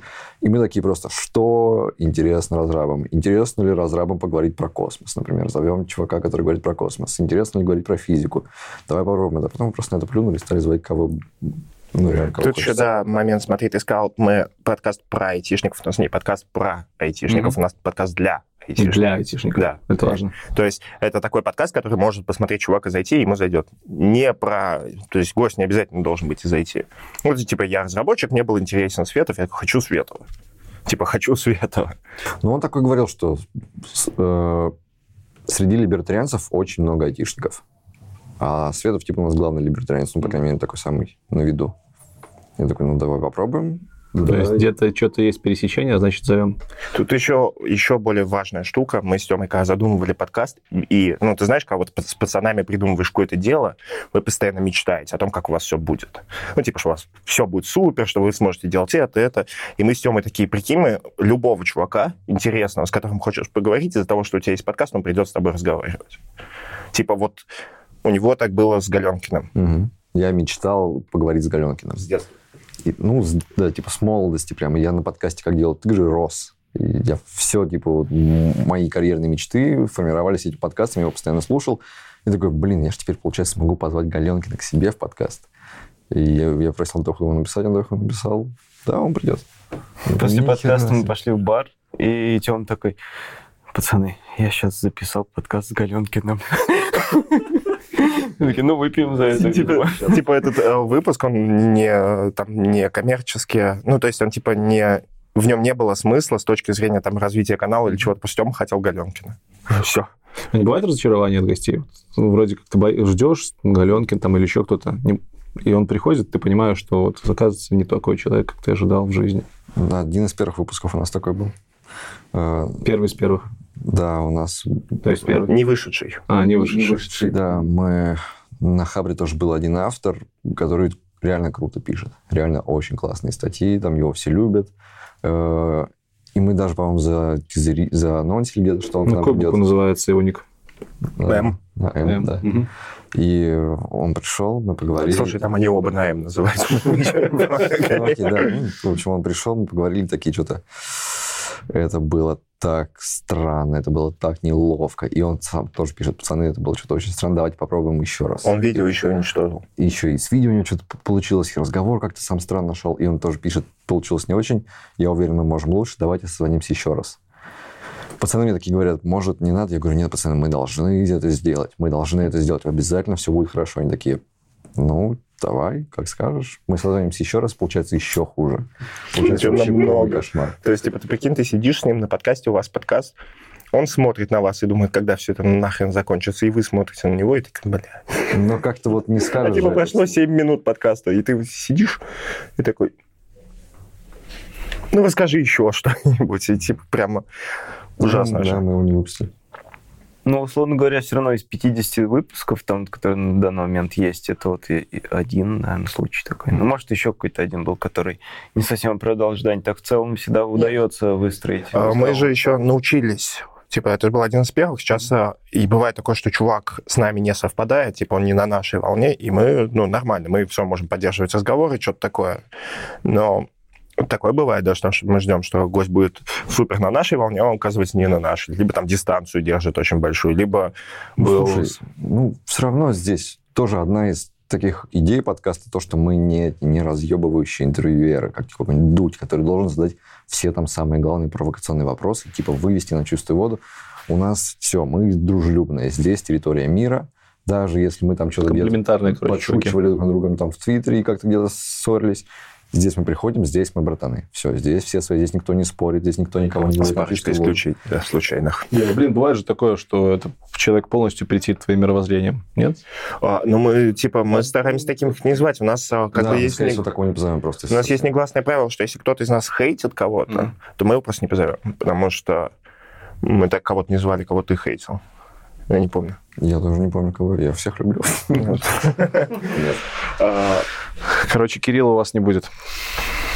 Э, Кирилл? Э, Это я, это, это я попытался издалека зайти. Не сра- не сразу, но я понял, о каком Кирилле идет речь.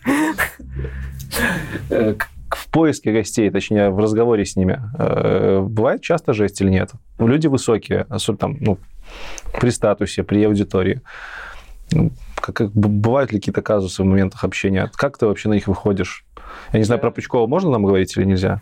Ну, да можно, да, потому Может, что... он посмотрит вдруг и Ну, такой, с ним, да, с ним сложно было. То есть, не, он как бы, я просто, ну, с ним там никаких инсайдов не было. Я просто нашел его на Фейсбуке, написал ему на Фейсбуке, все, он мне ответил на Фейсбуке. Но это ни к чему не привело, потому что что-то как-то договоренности очень странные складывались. Но обычно так происходит, что если я это знаю этого человека, и там мы мы все его одинаково знаем, там, о его существовании, но не знаем лично, то я просто нахожу его контакты в соцсетях и пишу ему просто. Если это как-то знакомые ребята или там есть какой-то выход на него прямой, то мне просто скидывают контакты, я пишу там в телегу. навязчиво когда-нибудь звал гостей? Именно чтобы там долбить каждую неделю. Ага, меня заставлял. Так. Не-не-не, звал, звал, звал. Но, э, а, я звал Каца так очень долго. И он, мне- он мне отвечал, что да-да-да, давай, Он конечно. как согласился, Да-да-да, да. давай, давай. Да-да-да, давай, ну вот через недельку напиши. И вот так он мне три раза ответил и перестал отвечать. Ну, я перестал спрашивать, как бы надо сказать. Самое сложное это договориться о съемке, потому что у нас вот этот вот э, момент в нашем подкасте есть, что мы не выезжаем там, ну, за исключениями редкими, на съемки. И к нам там редко приезжают. Мы вот делаем по зуму. И это самый геморрой. Ну, самый. А почему? Вроде как это легче должно быть для вас, для Ну, смотри, гостей. Да, мы просто, видишь, мы же не берем э, просто картинку из зума, стараемся не брать. То есть так- это- такие исключения бывают, конечно. Вот. э, и, и значит, что мне надо объяснить человеку, как поставить камеру дистанционно. То есть попросить его поставить камеру, либо телефон под тем углом, который там я чувствую, что вот надо так, то есть интервьюшный план выстроить дистанционно с ним. Желательно, чтобы еще он сидел, чтобы ему в камеру не светил свет какой-нибудь там из окна или откуда-нибудь еще. То есть вот эти проблемы бывают. Это самое сложное. Это сильно зависит от лояльности самого гостя к э, махинациям, которые он должен проделать. Потому что есть люди, которые я ничего делать не буду. Даже так. Я буду сниматься вот так. Ну, т- это, да, редко, но бывает. Но на самом деле я просто пытаюсь очень аккуратно, э, вот типа таким тоном, прямо внимательно аккуратным, типа говорить, что вот так, давайте так попробуем, пришлите тест, это, это, вот это бывали такие чуваки, которые типа, «Пф, вы кто? Давайте там подрастете и... Или вообще, я вас не знаю, пошли... С этого началась же с Бугаем. Да, Бугаенко, мы его позвали, он нам сказал, будет у вас 10 тысяч. Ну, вы, тем не менее, сделали. Ну, он не так же сказал. Он Ну, сказал, типа, что я посмотрел. Интересно, но вы маленькие еще, будет 10 тысяч, приходите. Было 10 такие. тысяч, пришли в итоге. Но при том, э, Вас, как- вас это не дискомфортило? Ну, типа, не задело никакую Не, мы такие, все, отличный вызов. Э, Причем он же, когда согласился, он уже был максимально лоялен, потому что там была фигня, что мы записались, запись нам не понравилась, мы сказали, давай еще раз. И он тогда... Это уже потом, когда мы ну, достигли этих 10 тысяч, то есть мы с ним Вы с ним записались удаленно? Да, э, нам не понравилось. Ну, у, у него, него засвечивало, у него, да. да. у него как раз с картинкой был большой брак, и мы, и он такой говорит, а что, приезжайте. Блин, я как раз в случае Бугаенко подумал, что он после первого раза просто типа, пошли нахер. Да. Я тут типа он время сам потратил. предложил, он сам позвал нас в гости, по сути. Интересный мужик. С кем тяжелее всего было? Я помню, охренел от Сватеева. Я не знал, я думал, что он просто дядька ученый, а он оказался православный этот, прямо супер-мега верующий. Ты не знал? Я не знал это вообще. Это прям тебя аффектило? Я такой, вау. Ну как? Но он такой, знаешь, еще как бы вот эти все традиционные ценности. Это очень сложно в да. небоевом подкасте. То есть а, мы не хотим спорить с ним. Нас вообще нам надо этого избегать. А он говорит вещи, с которыми мы просто не можем соглашаться. То есть если ты будешь просто молчать, то ты соглашаешься. А этого делать тоже нельзя. И мы сидим такие, что делать? А говорит он их типа безапелляционно, то есть, ну, вот так вот. Да, ну, у нас, ну, в, этой- в этой, в этой Европе одни пидорасы. Вот такое. И ты сидишь... Вау, вау, что происходит? Э, Сложно было, когда первый раз с Акиншиным писали, с Андреем Акиншиным, потому что Фил напился. Это тот случай, когда ты уползал? Да, это Ну, Поговори о чем-нибудь гуманитарном с ним и уполз. По поводу Фила, уползающего под стол, и вообще в целом концепции подкаста. Вы в подкасте нередко бухаете, вот вы вдвоем. А насколько я понимаю, Антоха вроде как за кадром не бухает. Что-то я, когда мы еще у Фила дома снимали, я что-то там побухивал за кадром, а потом, а потом подумал, что как-то надо это. Почему вы бухаете в кадре? Многие осудят за это. Я- Почему так пошло? Ну, наверняка вы думали об этом, когда заводили канал. Будем бухать или не будем? Или у вас сразу, типа, все, мы максимально такие, как в жизни? Мы хотели быть максимально да, аутентичными. То есть мы с ним сидим, пьем пиво и болтаем. Давай делать это на камеру. Все. Ну, то есть а, так э, появилась идея, что наш разговор может работать. Мы сидим подвыпившие и разговариваем, разговариваем, разговариваем, разговариваем прям бесконечно. И, типа, это работает так. Но с алкоголем тоже сложно получилось, потому что мы это по-другому видели. Мы думали, такой сел, выпил пять пива, отлично поговорил, а потом ты смотришь это на камеру, такой... Да. Первый пьяный подкаст, когда мы сели и напились на камеру, э, часа полтора, наверное, просто вот вырезано из-за того, что это уже ну, невозможно смотреть. Неинтересно даже. Это не мешает гостям. Это, Это наоборот, смотри. нормально. А- а мы несколько раз допустили большую ошибку, и мы пили, когда гости не пили. Тёма это заметил, да, и мы так перестали делать. И сейчас... Если гость не пьет, вы да, не пьете. сейчас мы, вот, например, к нам ситник приходит, и он пьет, мы пьем, и от этого супер комфорт. Причем он сам заранее пишет, ну что, пацаны? Да, мы, его- мы его позвали, он такой, ну, отлично, я себе взял такой показ 6 бутылочек сидра. Мы такие, блин, мы не хотели сегодня пить, ну, ё-моё, пошли, брать, что делать? То есть а с гостем, если вы ну, вместе пьете, это супер дистанцию убирает. Вот. Нам с Тёмой в парных выпусках это сильно помогает. Мы записали Ну, один без алкоголя. Понятно, вы сидите друг рядом с другом, и как бы личный контакт. А типа по зуму бухать, это, знаете, это история коронавирусная. Давайте-ка созвонимся, там все разъехались и будем чокаться в, в экран. Это намного хуже, чем бухать в реальности, но это лучше, чем не бухать вообще. Э, Влад, Влад Тен. Влад там гений. Да, вы одни из, из немногих ребят, я, по-моему, даже единственная в нашей IT-тусовке, которые делают несколько м, и эти два формата, ну, прям абсолютно разные, там даже разные люди. Вот в том числе Влад Тен, это ваш второй ведущий, ра- прожектор, прожектор Пери- Перис Хилтон, хотел сказать, Робопайка. Расскажи чуть подробнее про этот формат, как он появился, как там появился Влад. В самом начале, когда мы только запустили чатик подкаста, туда пришел... Это в телеге? Да. Ну, там еще было, наверное, человек 30, и Влад был среди них. И мы всем бросили клич, типа, пацаны, если кто-то хочет писать статьи на Хабр, мы, блин, вам поможем. Мы это умеем делать, рассказывать свои истории, все будет ништяк. И Влад написал какую-то статью, где он вот в таком, типа, нашем ключе немного жаловался на свою боль, как вот э, он Прям на Хабр? Сложно работать при границе. Нет, он мне скинул, скинул нам в чатик текст. Я его почитал и такой, вау. Здесь кажется, что-то здесь есть. что-то, да, есть. Я такой, типа, Влад, давай созвонимся, я тебя буду спрашивать. Ну и как интервью что делаем, какие-то вопросы вкидывал, он мне рассказывал. И мы из его рассказа собрали статью, и статья, как всегда, пух, все, первое место. Ему весь Узбекистан там пишет, братаны. Да, Влад из Узбекистана. Да, Влад из Ташкента. И его там в руках носит, и все отлично. Мы такие, блин, Влад, Влад классный. И заобщались с ним, постоянно созванивались. Да, у нас еще поначалу была такая фигня, что мы, пока комьюнити было маленькое, мы там раз-два в месяц созванивались и бухали все, вот, зрители и мы. И, них был И потом он мне сказал, что он стендап-комик, что он выступал в Москве в стендапах даже. Да? Когда в Москве жил, он выступал на сцене. Так, Я надо такой, видосики нарыть. Влад занимается всем. Влад рэпер, Влад инди-музыкант, Влад э, стендап-комик, Влад там математик. Стартапер, программист. И все в- одновременно. Да, и, все успешный, главное. Типа. Ну и мы позвали его в подкаст. Подкаст вышел прям супер крутой. Нам было очень... Мы сидели, ржали с Филом над ним. Ну и все, и такие договорились, блин, давайте попробуем что-нибудь какое-нибудь тебе шоу замутить. Музыкант, э, писатель, Журналист. Давай, да. писатель и программист. Мгм. Э, Вы создали канал, и я так понимаю, вы уже с него зарабатываете. Ну, то, то есть вы говорили, что, в принципе, канал делался в том числе, чтобы и денежек заработать. О, К чему этот вопрос, бля? Заработали? Сколько зарабатываешь? Можно ли жить на канале? Э, Сейчас мы снимаем, да, да? 16 тысяч подписчиков. И в, в нашем сообществе этот видос, надеюсь, посмотрит, я думаю, половина больше скажут, что на таких размерах невозможно вообще зарабатывать. Притом я знаю, что Антоха живет на канале, по Полностью. факту. Тёма живет на канале. И Фил кайфует на канале. Можете чуть подробнее вообще рассказать про то, как канал помогает вам в жизни, в том числе там, в денежном эквиваленте? Можно без цифр, просто Да слушай, я, ну, Я просто помню, что летом, когда мы какой-то уже, не помню, там, 10 или какой-то мы 8 делали, ну, в общем, где-то ближе к августу, э, я парням предложил, у нас чатик был в Телеграме, я такой, пацаны, ну, давайте уже, ем, ёпта, сделаем это предложение несчастное, я его порассылаю кому-нибудь. Вот так было. Ну, то есть это прямо так на шару было.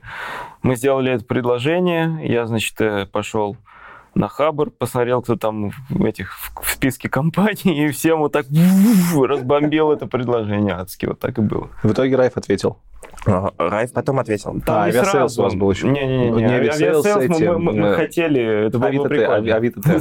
Да. Авиасейлс. Там Авиасейлс было бы круто, мы до сих пор хотим. Авиасейлс, напишите нам, пожалуйста. Да, мы за день перед э, созвоном, то есть мы э, нам ответили, потенциальный рекламодатель на следующий день должен был быть созвон. И мы, короче, созвонились вечером и час сидели и думали, сколько просить денег. Не, просто на самом деле, как дело в том, что классно было сделать это именно тогда, потому что мы просто вот сели, наконец, и подумали, вот а в чем наши какие-то плюсы, вот, и отличия принципиальные от других вот IT-ютуберов, и кристаллизовали эту идею просто, и вот эта идея как бы нам выиграла эти сделки, потому что как бы, ну, мы вот ни там про обучение, ни там про курсы, ни про что-то еще, мы вот какие-то вот такие вот особенные, и, в принципе, ну, не так уж и много эквивалентов, и, наверное, мне кажется, вообще нет, и поэтому мы как бы вот на этом сыграли, и, наверное, это было нашим При козырем. этом И э, остается, кстати. сколько нас тогда было смотрело? Тысяча четыре или пять на момент первых переговоров? Средний просмотр колебались что-то около 5-6 тысяч, ну, за исключением каких-то отдельных случаев, типа Светова, Аси Казанцевой какой-нибудь. Ася Казанцева вообще его стрельнула просто. а после того, как она сходила к Шихман, Она, да. Лучше бы не А, была? Она, а, а там комменты тоже страшные под ней, там просто типа, Ася такая молодец, умничка, просто, а эти два долбоёбы алкоголика, что вообще там делают? Там, типа, реально пришла куча ее фанаток, и они просто такие, это что за два урода? Они, ну, типа, они не затеи, ни нас не знают. Они пришли смотреть на Асю. Она просто Как на интервью, где Ася рассказывает про себя. «А Это же наш подкаст, мы, типа, говорим про какую-то херню с ней. Они такие, вы что делаете с нашей Асей? А там было типа 20 тысяч просмотров, условно. Она пришла к Шихман, и, и у нас сразу за сотку перевалило. Ну, там типа через две недели. И я очень сильно пытался не заходить в эти комментарии, но я не могу. Я постоянно захожу, и там очередная женщина пишет, что я ужасный долбоеб. да, там какой-то страшный залайканный комментарий, что мы как какие-то два гея-наркомана. Это Влад написал. А мы никакие не наркоманы вовсе. Про геев, мы не будем говорить, да? Но не наркоманы, это точно. Ну, слушай, я сразу верил, что это будет э, стоить денег, потому что я поработал в медиа и посмотрел, сколько там люди берут за рекламу и на каких это цифрах они все проворачивают. Правда. ипотеку брал пока еще до денег от подкаста и без работы. Типа, он э, заканчивал работать на Хабре, и мы начинали подкаст. И он такой, все, я Да, увольнюсь с Хабра. Я э, я у меня типа уже не получается работать на Хабре, начинается коронавирус, Э, у меня э, жена, ребенок, и нас выселяют из дома, где мы жили. Прямо вот в пандемию этого все. То есть нам надо ходить искать квартиры. Вот в самую первую, когда еще никто не понимает, что это такое, когда по городу ездит машина с громкоговорителем орет, сидите дома, не выходите. Тут даже никуда». так было? Да, такое было. Э, И вот в этот момент, да, мы только начинаем подкаст, все дико страшно, дико непонятно, но мне казалось, типа, пацаны, сейчас, вот как только нас будут смотреть хотя бы 10 тысяч человек, все, мы живем на подкасте.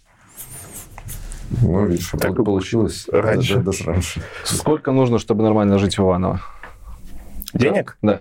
Ну, 1700. Тебе 1700, хорошо. Артем? Рубрика Фил. Да, слушай, я два года на тысяч на 70 в месяц жил здесь, пока на Хабре был. Антон? Ну, при- ну, примерно как Тёма, мне кажется. Но чем как бы этого потолка предпочитаю не видеть, конечно. в целом, как мы все. Вот. Ну, где-то от. Ну да, чтобы нормально здесь жить, 1100, вот. Ну, да, да, да. Комфортно. Если ты, блин, не строишь гребаный дом. Если с рождом никаких О, денег не прям, хватает. Понимаю, это прям больная тема. Как вы с сообществом работаете? У вас есть чат, вы рассказывали, что вы, когда куда-то едете, вы встречаетесь с людьми. Для меня это просто, а, блин, это же стрёмно. Слушай, это так офигенно было. Да ладно. Мы никогда мы куда-то едем. Мы один раз поехали в Москву, и э, такие, типа, публиковали у себя везде, вот мы в Москве, а, ну, там же дофига наших зрителей, давайте в бар сходим. И что-то так все вяло стали отвечать. Человека три, может, поначалу. Мы такие, блин, никто не придет. Ну, ладно, посидим в пятером. Сколько человек там в итоге было? Да. Мне, кажется, за, все, за весь вечер там человек 40 через этот бар Ну, прошло. не 40. Ну, так, нормально. Это огромная куча людей там приходили, уходили, приходили, Ну, уходили. тебе нравится. Да, очень. Тёма, тебе тоже понравилось? Ну, я не знаю, если бы я был трезв, может, не очень. Не, ну мы же в итоге со многими общаемся. Вот, например, там двое из, из сообщества приезжали к нам на съемки, там, ребята. То Просто посидеть или... Нет, участвовать, да. Да, то есть, как бы, ну, два чувака из сообщества, они интересные, мы просто решили сделать выпуск, они такие, о, давайте мы приедем в Иваново. Мы такие, класс, давай. Слушай, ну, Антох, для тебя это же история, в принципе, не новая получается. Насчет чего? Насчет э, там общения с комьюнити и э, там... Ладно, вчера мы пришли в бар, и даже в баре в Иваново нашелся человек, который... Это мы обречены. Потом, когда мы вышли покурить, по-моему, он сразу узнал, что Антоха еще и музыкант. То есть тебя здесь знают больше как музыканта. Ну, меня вообще по-разному узнают. знают Я еще... Меня, меня кто-то узнает как музыканта. Однажды у меня был концерт э, своей группой в Москве. Мы играли, значит, а я отыгрываю концерт, все классно, типа, много народу. Я потом иду, э, типа, брать пиво в баре. Стою у барной стойки, какая девушка такая подходит и говорит, на Puzzle English тебя видела, да? А я, блин, пять минут назад на сцене стоял с гитарой. Вот, то есть, как бы, ну, по-разному. Для тебе нет какой-то там, как это, некорректно будет, но тем не менее, может, грусти. Потому что многие музыканты э, любят, когда их поддерживает большая толпа и узнают. А в этом подкасте ты сидишь за камерами, не на телеке, и занимаешься вещами, которые вроде как м, полностью в разрез идут с э, популярностью людей с эстрады. Ну, видимо, просто мне хватает там вот в, творчестве того, что вот этой публичности какой-то, которой я там выхожу на сцену, у меня вот этот драйв, как бы, это, это кайфово. Здесь мне не обязательно там быть в кадре. И мне еще просто вот это вот организаторское, короче, свербит внутри, и поэтому парням со мной повезло, я организатор. Типа, Цените. Ультра-организатор. Э, году в каком 19 по-моему, я как раз, по-моему, только приехал жить в Иваново, где-то в то время. Он, блин, здесь организовал... не видно, девятка, ты имеешь в виду? э, Нет, я, он организовал гигантский спектакль. А, а, ты про это? Спектакль, блин. Э, Спектакль, какой-то арт-перформанс, он там выступал с группой, там происходил какой-то сюжет, играли актеры. Он все это организовал, всех людей собрал, танцевальные группы, актеры, вс- все пришли, и он продал, блин, 400 билетов в Иванове, это дохерище. Полный зал был битком набит, он все это один организовывал, ну, почти. Я говорю, Антон, ты, блин, прирожденный продюсер, тебе надо продюсировать чего-то. 400 билетов – это 1% населения Иванова. Ну, это дофигища здесь собрать на спектакль, который, типа, даже непонятно, что Да, это это не- такое будет. это Никто не сложно, понимал, да. что это будет вообще. Это будет концерт, или это будет спектакль, или это будет какая-то выставка. Чего происходит? Но продавал кучу билетов. По городу, блин, реклама была развешена, он ее бесплатно вывел. Плюсы маленьких городишек. Расскажите вообще, что вам в Иванове нравится? Типа, Иваново небольшой городок, да, 450 тысяч. По, по размерам он вообще меня удивляет. Он, ну, типа, за 10 минут, мне кажется, его можно пройти. Да ладно, за полчаса. Ну, час где-то конца Час, конца, да? может, полтора. Э, Пешком. Что тут такого, блин, я даже не знаю, как спросить. Вот, вот ты рассказываешь, что Антон сделал перформанс, и ты говоришь в этом так, будто бы здесь никогда такого не проходит. То есть, с какой-то стороны кажется, что это, наверное, грустно. А с другой стороны, у вас тут есть и бары прикольные, и чуваки интересные, и студентов куча. Э, Что бы вы выделили вот самого такого интересного в Иваново, чтобы заинтересовало человека извне? Вот приезжает сюда чел, зас- заселяется вот этот русский Манчестер, заплатите за рекламу. И что бы ему посоветовали в Иваново посмотреть? Вот, мне кажется, здесь круто то, что вот он же входит в Золотое кольцо, наш город. Поясни, только- что такое Золотое кольцо. Золотое кольцо это маршрут туристический или какой-то культурный тоже, видимо, маршрут, э, вот, э, который состоит из этих древних городов, типа Ярославль, Владимир, там еще какие-то, Суздаль, наверное. Вот. И, в общем, суть в том, что Иваново это такой город, в котором никогда не было Кремля вот этого, типа, который есть в Ярославле, который есть в Владимире, вот этих вот фортификаций слэш э, церквей старых здесь их нет. Здесь есть куча фабрик. Он типа такой реально индустриальный. Но и, да, и чтобы это все изучить, прям погрузиться в это, конечно, типа это наследие нифига не ценится, понятно, оно все разрушено. Но у нас есть, например, несколько классных экскурсоводов, которых можно найти, и у них вообще копеечные частные туры, они вот э, очень классно по городу могут прогулять и показать все эти приколы старые, рассказать. Ну, такой, знаешь, он как э, маленький Берлин. Реально, у него нет центра у этого города. Он вытянут, распределен, и у него как бы везде какой-то несколько районов, и у них как бы у каждого какой-то свой центр, и каждый человек какой-то свой разный. Да блин, по нему уже это круто, когда ты ходишь по городу уже закрытыми глазами и не устаешь. Если по, по Москве, пьяный.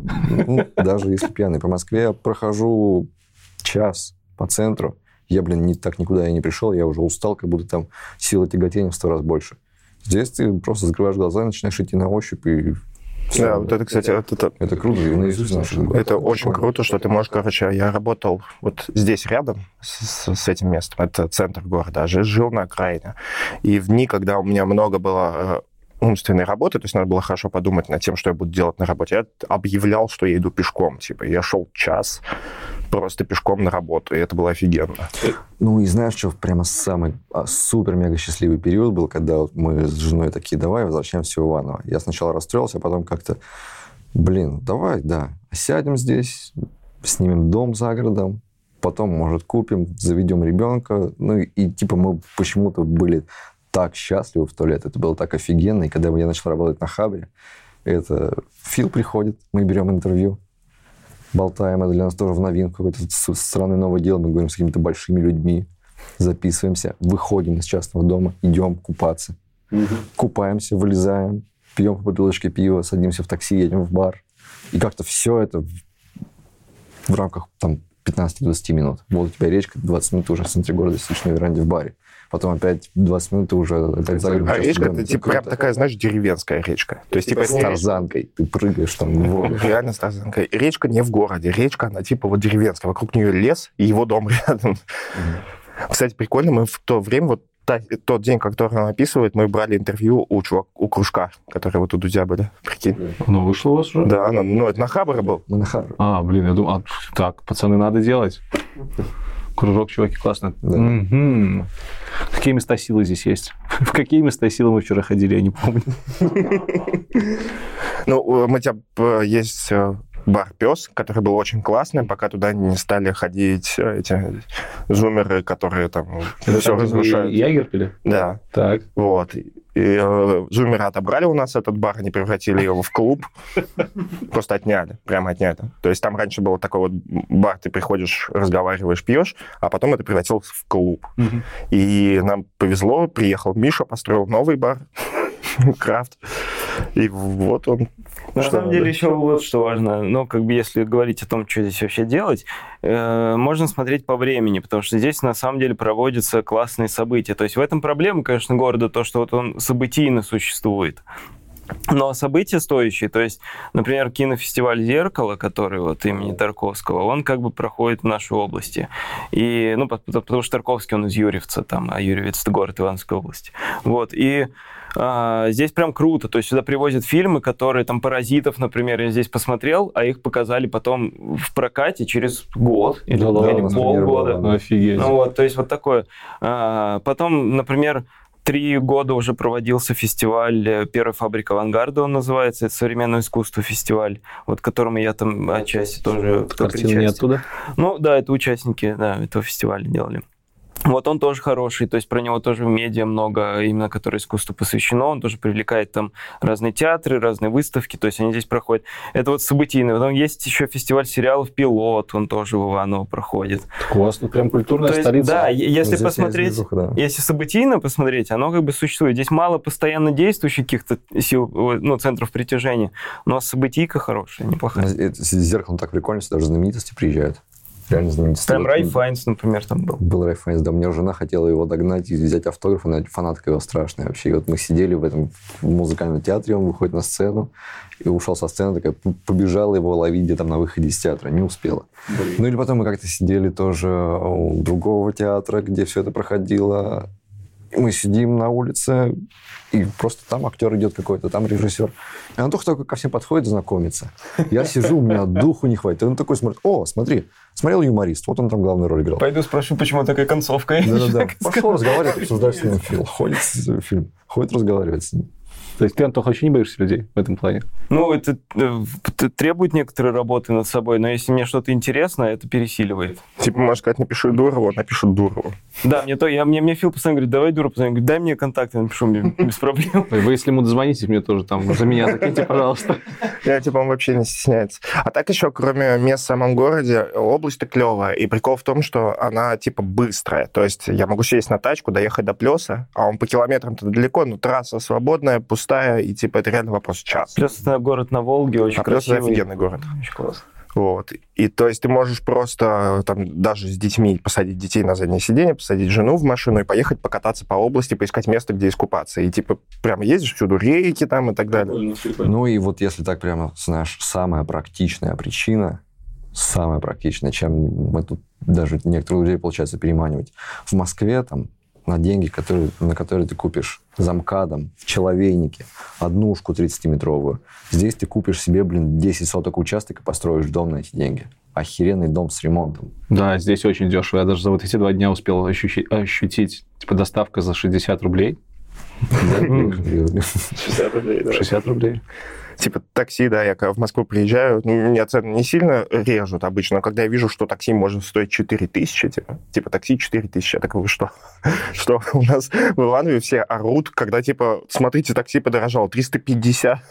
350, ты что, вообще... Я не поеду, да, я пешком поеду. 150, все, край. Цены, да, цены клевые. Хорошо. Э, Про Дурова упомянули. Кого бы хотели позвать в ближайшее время, кто еще не согласился? Выпуск выйдет через месяца три, я думаю. Вот. Я хочу звать э, западных чуваков. Хочу Англоязычных? Да, поднять английский. Под- с думаете? Там настоящего робопайка позвать уже. А аудитория? Не А боитесь, мы что хотим переводить. Переводить. То есть прям Прям дубляж. озвучка, Да, прямо, да? прямо озвучить. Блин, ну это дофигища работа. Ну, кажется, что это того стоит, потому что, опять же, Это будет попробовать. прецедент. Да. Да, потому что как-то мы так все в своих пузырях, э, в своем пузыре замкнулись. Типа у нас есть русское IT, а оно на самом деле все же международное. Были попытки компании какие-нибудь международные. уже кому-то писать? У нас очень плохой английский с Тёмой. Типа, Ну, не, вы, не выволоким. Но зато, зато они пошли на тайский бокс, а могли бы пойти английским Мы заниматься. нашли преподавателя уже. Мы, мы в баре вчера нашли препода. Все, я раньше ушел, видимо, я не в курсе. Все. Вопрос снимается. Вот этот а, чувак, который нас узнал, он преподаватель по английскому, и мы сказали, что он будет приходить и учить нас. Он нормально шарит. Ну, по крайней мере, на- пьяную он нормально шарит. Да, Леха его проверил. Не, он сидит просто, чувак такой задает ему вопросы, типа, скажи, как будет на английском там то-то. Скажи, как то-то, а сам молчит. Я такой, да, ты точно преподаватель английского? Ну, кайф, кайф. Ну, вот это, да, это интересно было бы сделать. Я для Хабра брал несколько на английском языке, это прям было очень сложно. Слушать себя, говорящего на английском. То есть ему будет понятно, но так, чтобы это было еще и красиво слушать и смотреть, нет. Потому что для текста нормально. Ты Можно же взять донес нового ведущего, как, например, с Ладом, и делать просто постоянную рубрику. или Да нет? нет, хочется так этот подкаст развивать. Рубрик-то можно придумать хоть миллион. Да. Ну и тоже это вопрос такой, что на самом деле мне вот страшно стыдно за английский. Типа, такой человек, как я сейчас, не имеет права его не знать. Ни с моими взглядами, ни с моим образом жизни. Это, ну, дичь. Ну, я, я могу говорить по-английски, я работал по- с англоязычными людьми, но это очень странно. А здесь, да, и подкаст еще очень во многом сделан для того, чтобы мы с кем-то говорили, потому что мы хотим поговорить. Вот я не знаю, хочу поговорить с Хейлсбергом. Э, Я хочу спросить, типа, Андрес, почему в C-Sharp это вот так? Объясни-ка мне, пожалуйста. Я, я заебался с этим мучиться. Почему ты так решил? Слушай, ну, окей, подкаст для айтишников, то есть, в принципе, можно и про айтишку говорить. Можно, Нормально. У нас одно время были перегибы, когда мы вот это вот выкристал- вы- выкристаллизовывали видение. Мгм. Мы либо специально слишком старались не говорить про программирование, либо начинали бояться и слишком э, говорить про программирование. А мы это перешли. Сейчас как получается? То есть, если заходит разговор про разработку, я поговорю. Тем, правда, недовольный сидит вечно. Я почему? Я просто сижу с вами думаю. Ну, он просто сидит, всем кажется, что он недовольный. Да, хорошо, у меня такая. Но он вырезает потом просто. Он же, типа, куски слишком технические, он такой, это неинтересно. Кстати, для меня это было открытием, что вы режете. Что, что вы режете? Я думал, что вы выкладываете как есть. Прям очень классная история сделана. Круто, спасибо. То есть за бэк- на бэкграунде это стоит прям дорог- дорогих усилий. Это вот туда, как раз чем он занимается. Большая работа Тёмы, да, прежде чем он передает мне на монтаж, как бы именно вот э, на монтаж видео, он где-то типа монтирует условно сценарий, делает как бы этого всего. Потом я получаю сценарий и работаю по сценарию уже, который Тёма У нас даже вроде были выпуски, которые с конца на начало переделаны, потому что так по истории было. Были страшно перемешаны. То есть реально ты берешь выпуск, разбираешь его на куски и начинаешь заново собирать. Если бы Дуров согласился, если бы вы узнали контакты, и он согласился, просто бы вы поговорили, как думаете? Я бы с ним хейтил Apple. Вы же не хейтите. А, вместе с ним Apple. Да, да, мы бы проехались по ним и Сказал ненавидели человек, которого iPhone, замечу. Я поэтому и хейчу, он плохо работает. Да, то есть ты настолько ненавидишь Apple, что купил телефон, чтобы лучше его узнать, чтобы хейтить. Это тема для отдельной беседы, но если очень коротко, продукты нормальные есть, Apple как корпорация говно, и об этом надо говорить всегда. Так, ладно, к Дурову возвращаемся. Да. Про Apple. Да. Э, Что-то про спорт, про жрачку, про жизнь в Дубае. Что-нибудь такое. Ты представляешь? Ты просто представь себе, как бы нас все возненавидели. Если бы мы были единственными чуваками, к которым пришел Дуров, и мы бы вообще не говорили про его дела. Прямо максимально. Это было бы очень максимально хреновый выпуск. Прям вот о, о ерунде. Как быстро раскачаться. Нет, это был бы хороший выпуск. Че как быстро? Раскачаться. это был бы самый хреновый лучший выпуск. И делать клевые фоточки в Инстаграм. Ну, прикинь, какой наглешь. Кому-то впервые пришел Дуров, и они с ним говорят про какую-то ерунду. Да они охренели, что ли?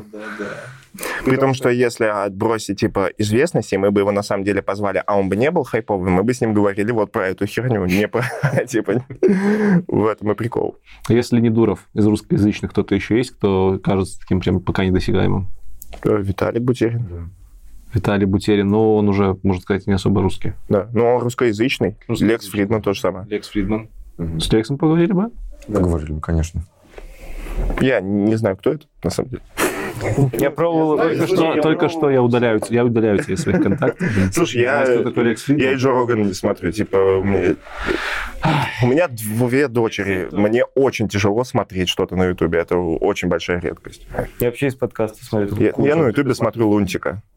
Три кота и... Ну, у типа, тебя дети, ты понятно. да, типа, если я такой у себя дома возьму и скажу, я решил посмотреть подкаст, моя жена скажет, что ты там решил посмотреть? Типа, Ты там решил? Посмотри на это. это. Знаешь, как это называется? Называется грязный подгузник. А ты знаешь, почему он грязный? Потому что ты его не поменял. Какой подкаст? Ты что? Куда? Ты чел, который родился в Иваново, Мгм. который работал в Иваново, который работает в Иваново, который ездит отдыхать в Анапу, а потом приезжает и работает из Иванова на э, людей из Бура. Почему ты здесь остаешься? Почему не уезжаешь, например, в Москву, Европу, еще куда-то? Ну, видишь, если смотреть по России, то Иваново... То есть, если я буду жить в России, я точно буду жить в Иванове. Это мой дом, и для меня это... Я не люблю ни большие города, ни другие. То есть, у нас рядом есть такой же Ярославль, я его ненавижу. Так, кого-то надо ложать, Ярославский. Шинник, да. Типа, сразу нет. Ну, короче, если жить в России, для самое очевидное, да, это жить дома. Это здесь родители, здесь мой дом, здесь дом Тёмы и так далее. Никогда не думал переехать хотя бы временно поработать куда-то? Я думал об этом до тех пор, пока у меня не появилась первая удаленка с московской зарплатой. То есть я, типа, понимал, я смотрел вакансии такой, ага, в Иванове 70, в Москве 150. У меня друзья такие, сразу все попереезжали во всякие Сберы, там, и так далее. И я такой, да, видимо, это путь карьерный. Ты переезжаешь в Москву и начинаешь хорошо жить, там, снимаешь квартиру. А потом я получил офер на удаленку, и такой, я никуда не поеду. Ты был в Минске? Бывал ли ты еще где-то, кроме там России и Беларуси? Только, только как турист. Как турист? Как турист Бывал. катался, да, по Европе немножко. Почему ты остаешься в Иваново? А, Для многих это непонятная будет история, потому что Знаешь, небольшой я- городишко провинциальный. Да, я хорошо об этом думал, когда уезжал из Москвы. То есть это было вроде было страшно, был шаг назад, но мне казалось, что ну почему нет? Я типа не люблю идею э, того, что люди должны жить только в больших городах. Мне не нравится, что все из России стягиваются только в Москву, что она себя забирает всех, перемалывает, рассаживает по этим человейникам на окраинах замкадом гигантских, что, блин, всех только и как будто бы есть только одна возможность, и возможность это уехать в Москву или сдохнуть от безделия здесь. Мне как-то хотелось, почему нет, почему если есть удаленка, если ты талантливый, почему ты не можешь работать, сидя дома в том месте, где ты вырос, где твои друзья, семья. Зачем надо уезжать в Москву? То есть мне, понимаешь, я рос на этой идее, что надо уехать. Но почему-то так страшно я разочаровался, ну, наверное, из-за того, что у меня ничего не получалось. И я... Да, здесь лучше. Здесь лучше. Что тебя здесь держит? Э, Мне кажется, что если бы я был где-то в других местах, мне бы пришлось очень много времени тратить на то, чем я не хочу заниматься. Ну, типа, понимаешь, здесь все так сложилось сейчас с подкастом, что это меня хорошо прям обеспечивает. Закрывает все мои там нужды бытовые и оставляет мне время, и деньги на занятия творчеством. Если бы я решил вот этот вот шаг совершить и переехать куда-то в совершенно незнакомую, там, ну, ладно, страну, допустим, потому что Мгм. город, ну, Москву как-то уже не очень хочется. Да и она тут в трех часах. Вот. А, то я понимаю, что мне пришлось бы заниматься какой-то су- сумасшедшей кучей бытовых штук, которые отвлекли бы меня от, вот, от создания чего-то. То есть, ну, я бы просто устраивал свою жизнь, вот этим бы занимался. Обустраивал бы быть заново. Да. Но я бы ничего не создавал, то есть ни подкаста, ни музыки, не играл бы никаких концертов, потому что мы очень сейчас особенно такая почвенная группа. То есть мы про Россию, про абсурд, про вот эту всю историю поем. Где бы ты хотел старость встретить? В доме, который я здесь строю сейчас. Не знаю. Не хочу ее встречать. Ну, прямо все равно первый ответ, который приходит в голову, то здесь. Но это сразу, знаешь, такая печать, типа, а, жил всю жизнь и умер в этом своем Иваново, это по-дурацки. Я же тоже за границей был, и мне там очень нравится. Ну, я бы, наверное, везде хотел побывать. Умереть, да, умереть хорошо здесь будет. Мне кажется, что гораздо важнее с кем и как. Ну, я надеюсь, что у меня будут люди, которые продолжат меня любить. Несмотря на то, какой я бываю. Ну, да, наверное, где-то. А как? Не знаю, представляется дом какой-то. Мне очень нравится, здесь в Ивановской области есть классный маленький городок, Палих называется. Там живут, живут где-то 5000 человек, художники в основном, потому что там лаковая миниатюра когда-то развивалась, и иконопись. И вот там вайб такой творческий, но о, супер тихий. То есть Иваново по сравнению с ним это вот Москва. Там прям ничего не происходит, но при этом там какое-то вот в воздухе что-то. Вот, наверное, куда-то туда.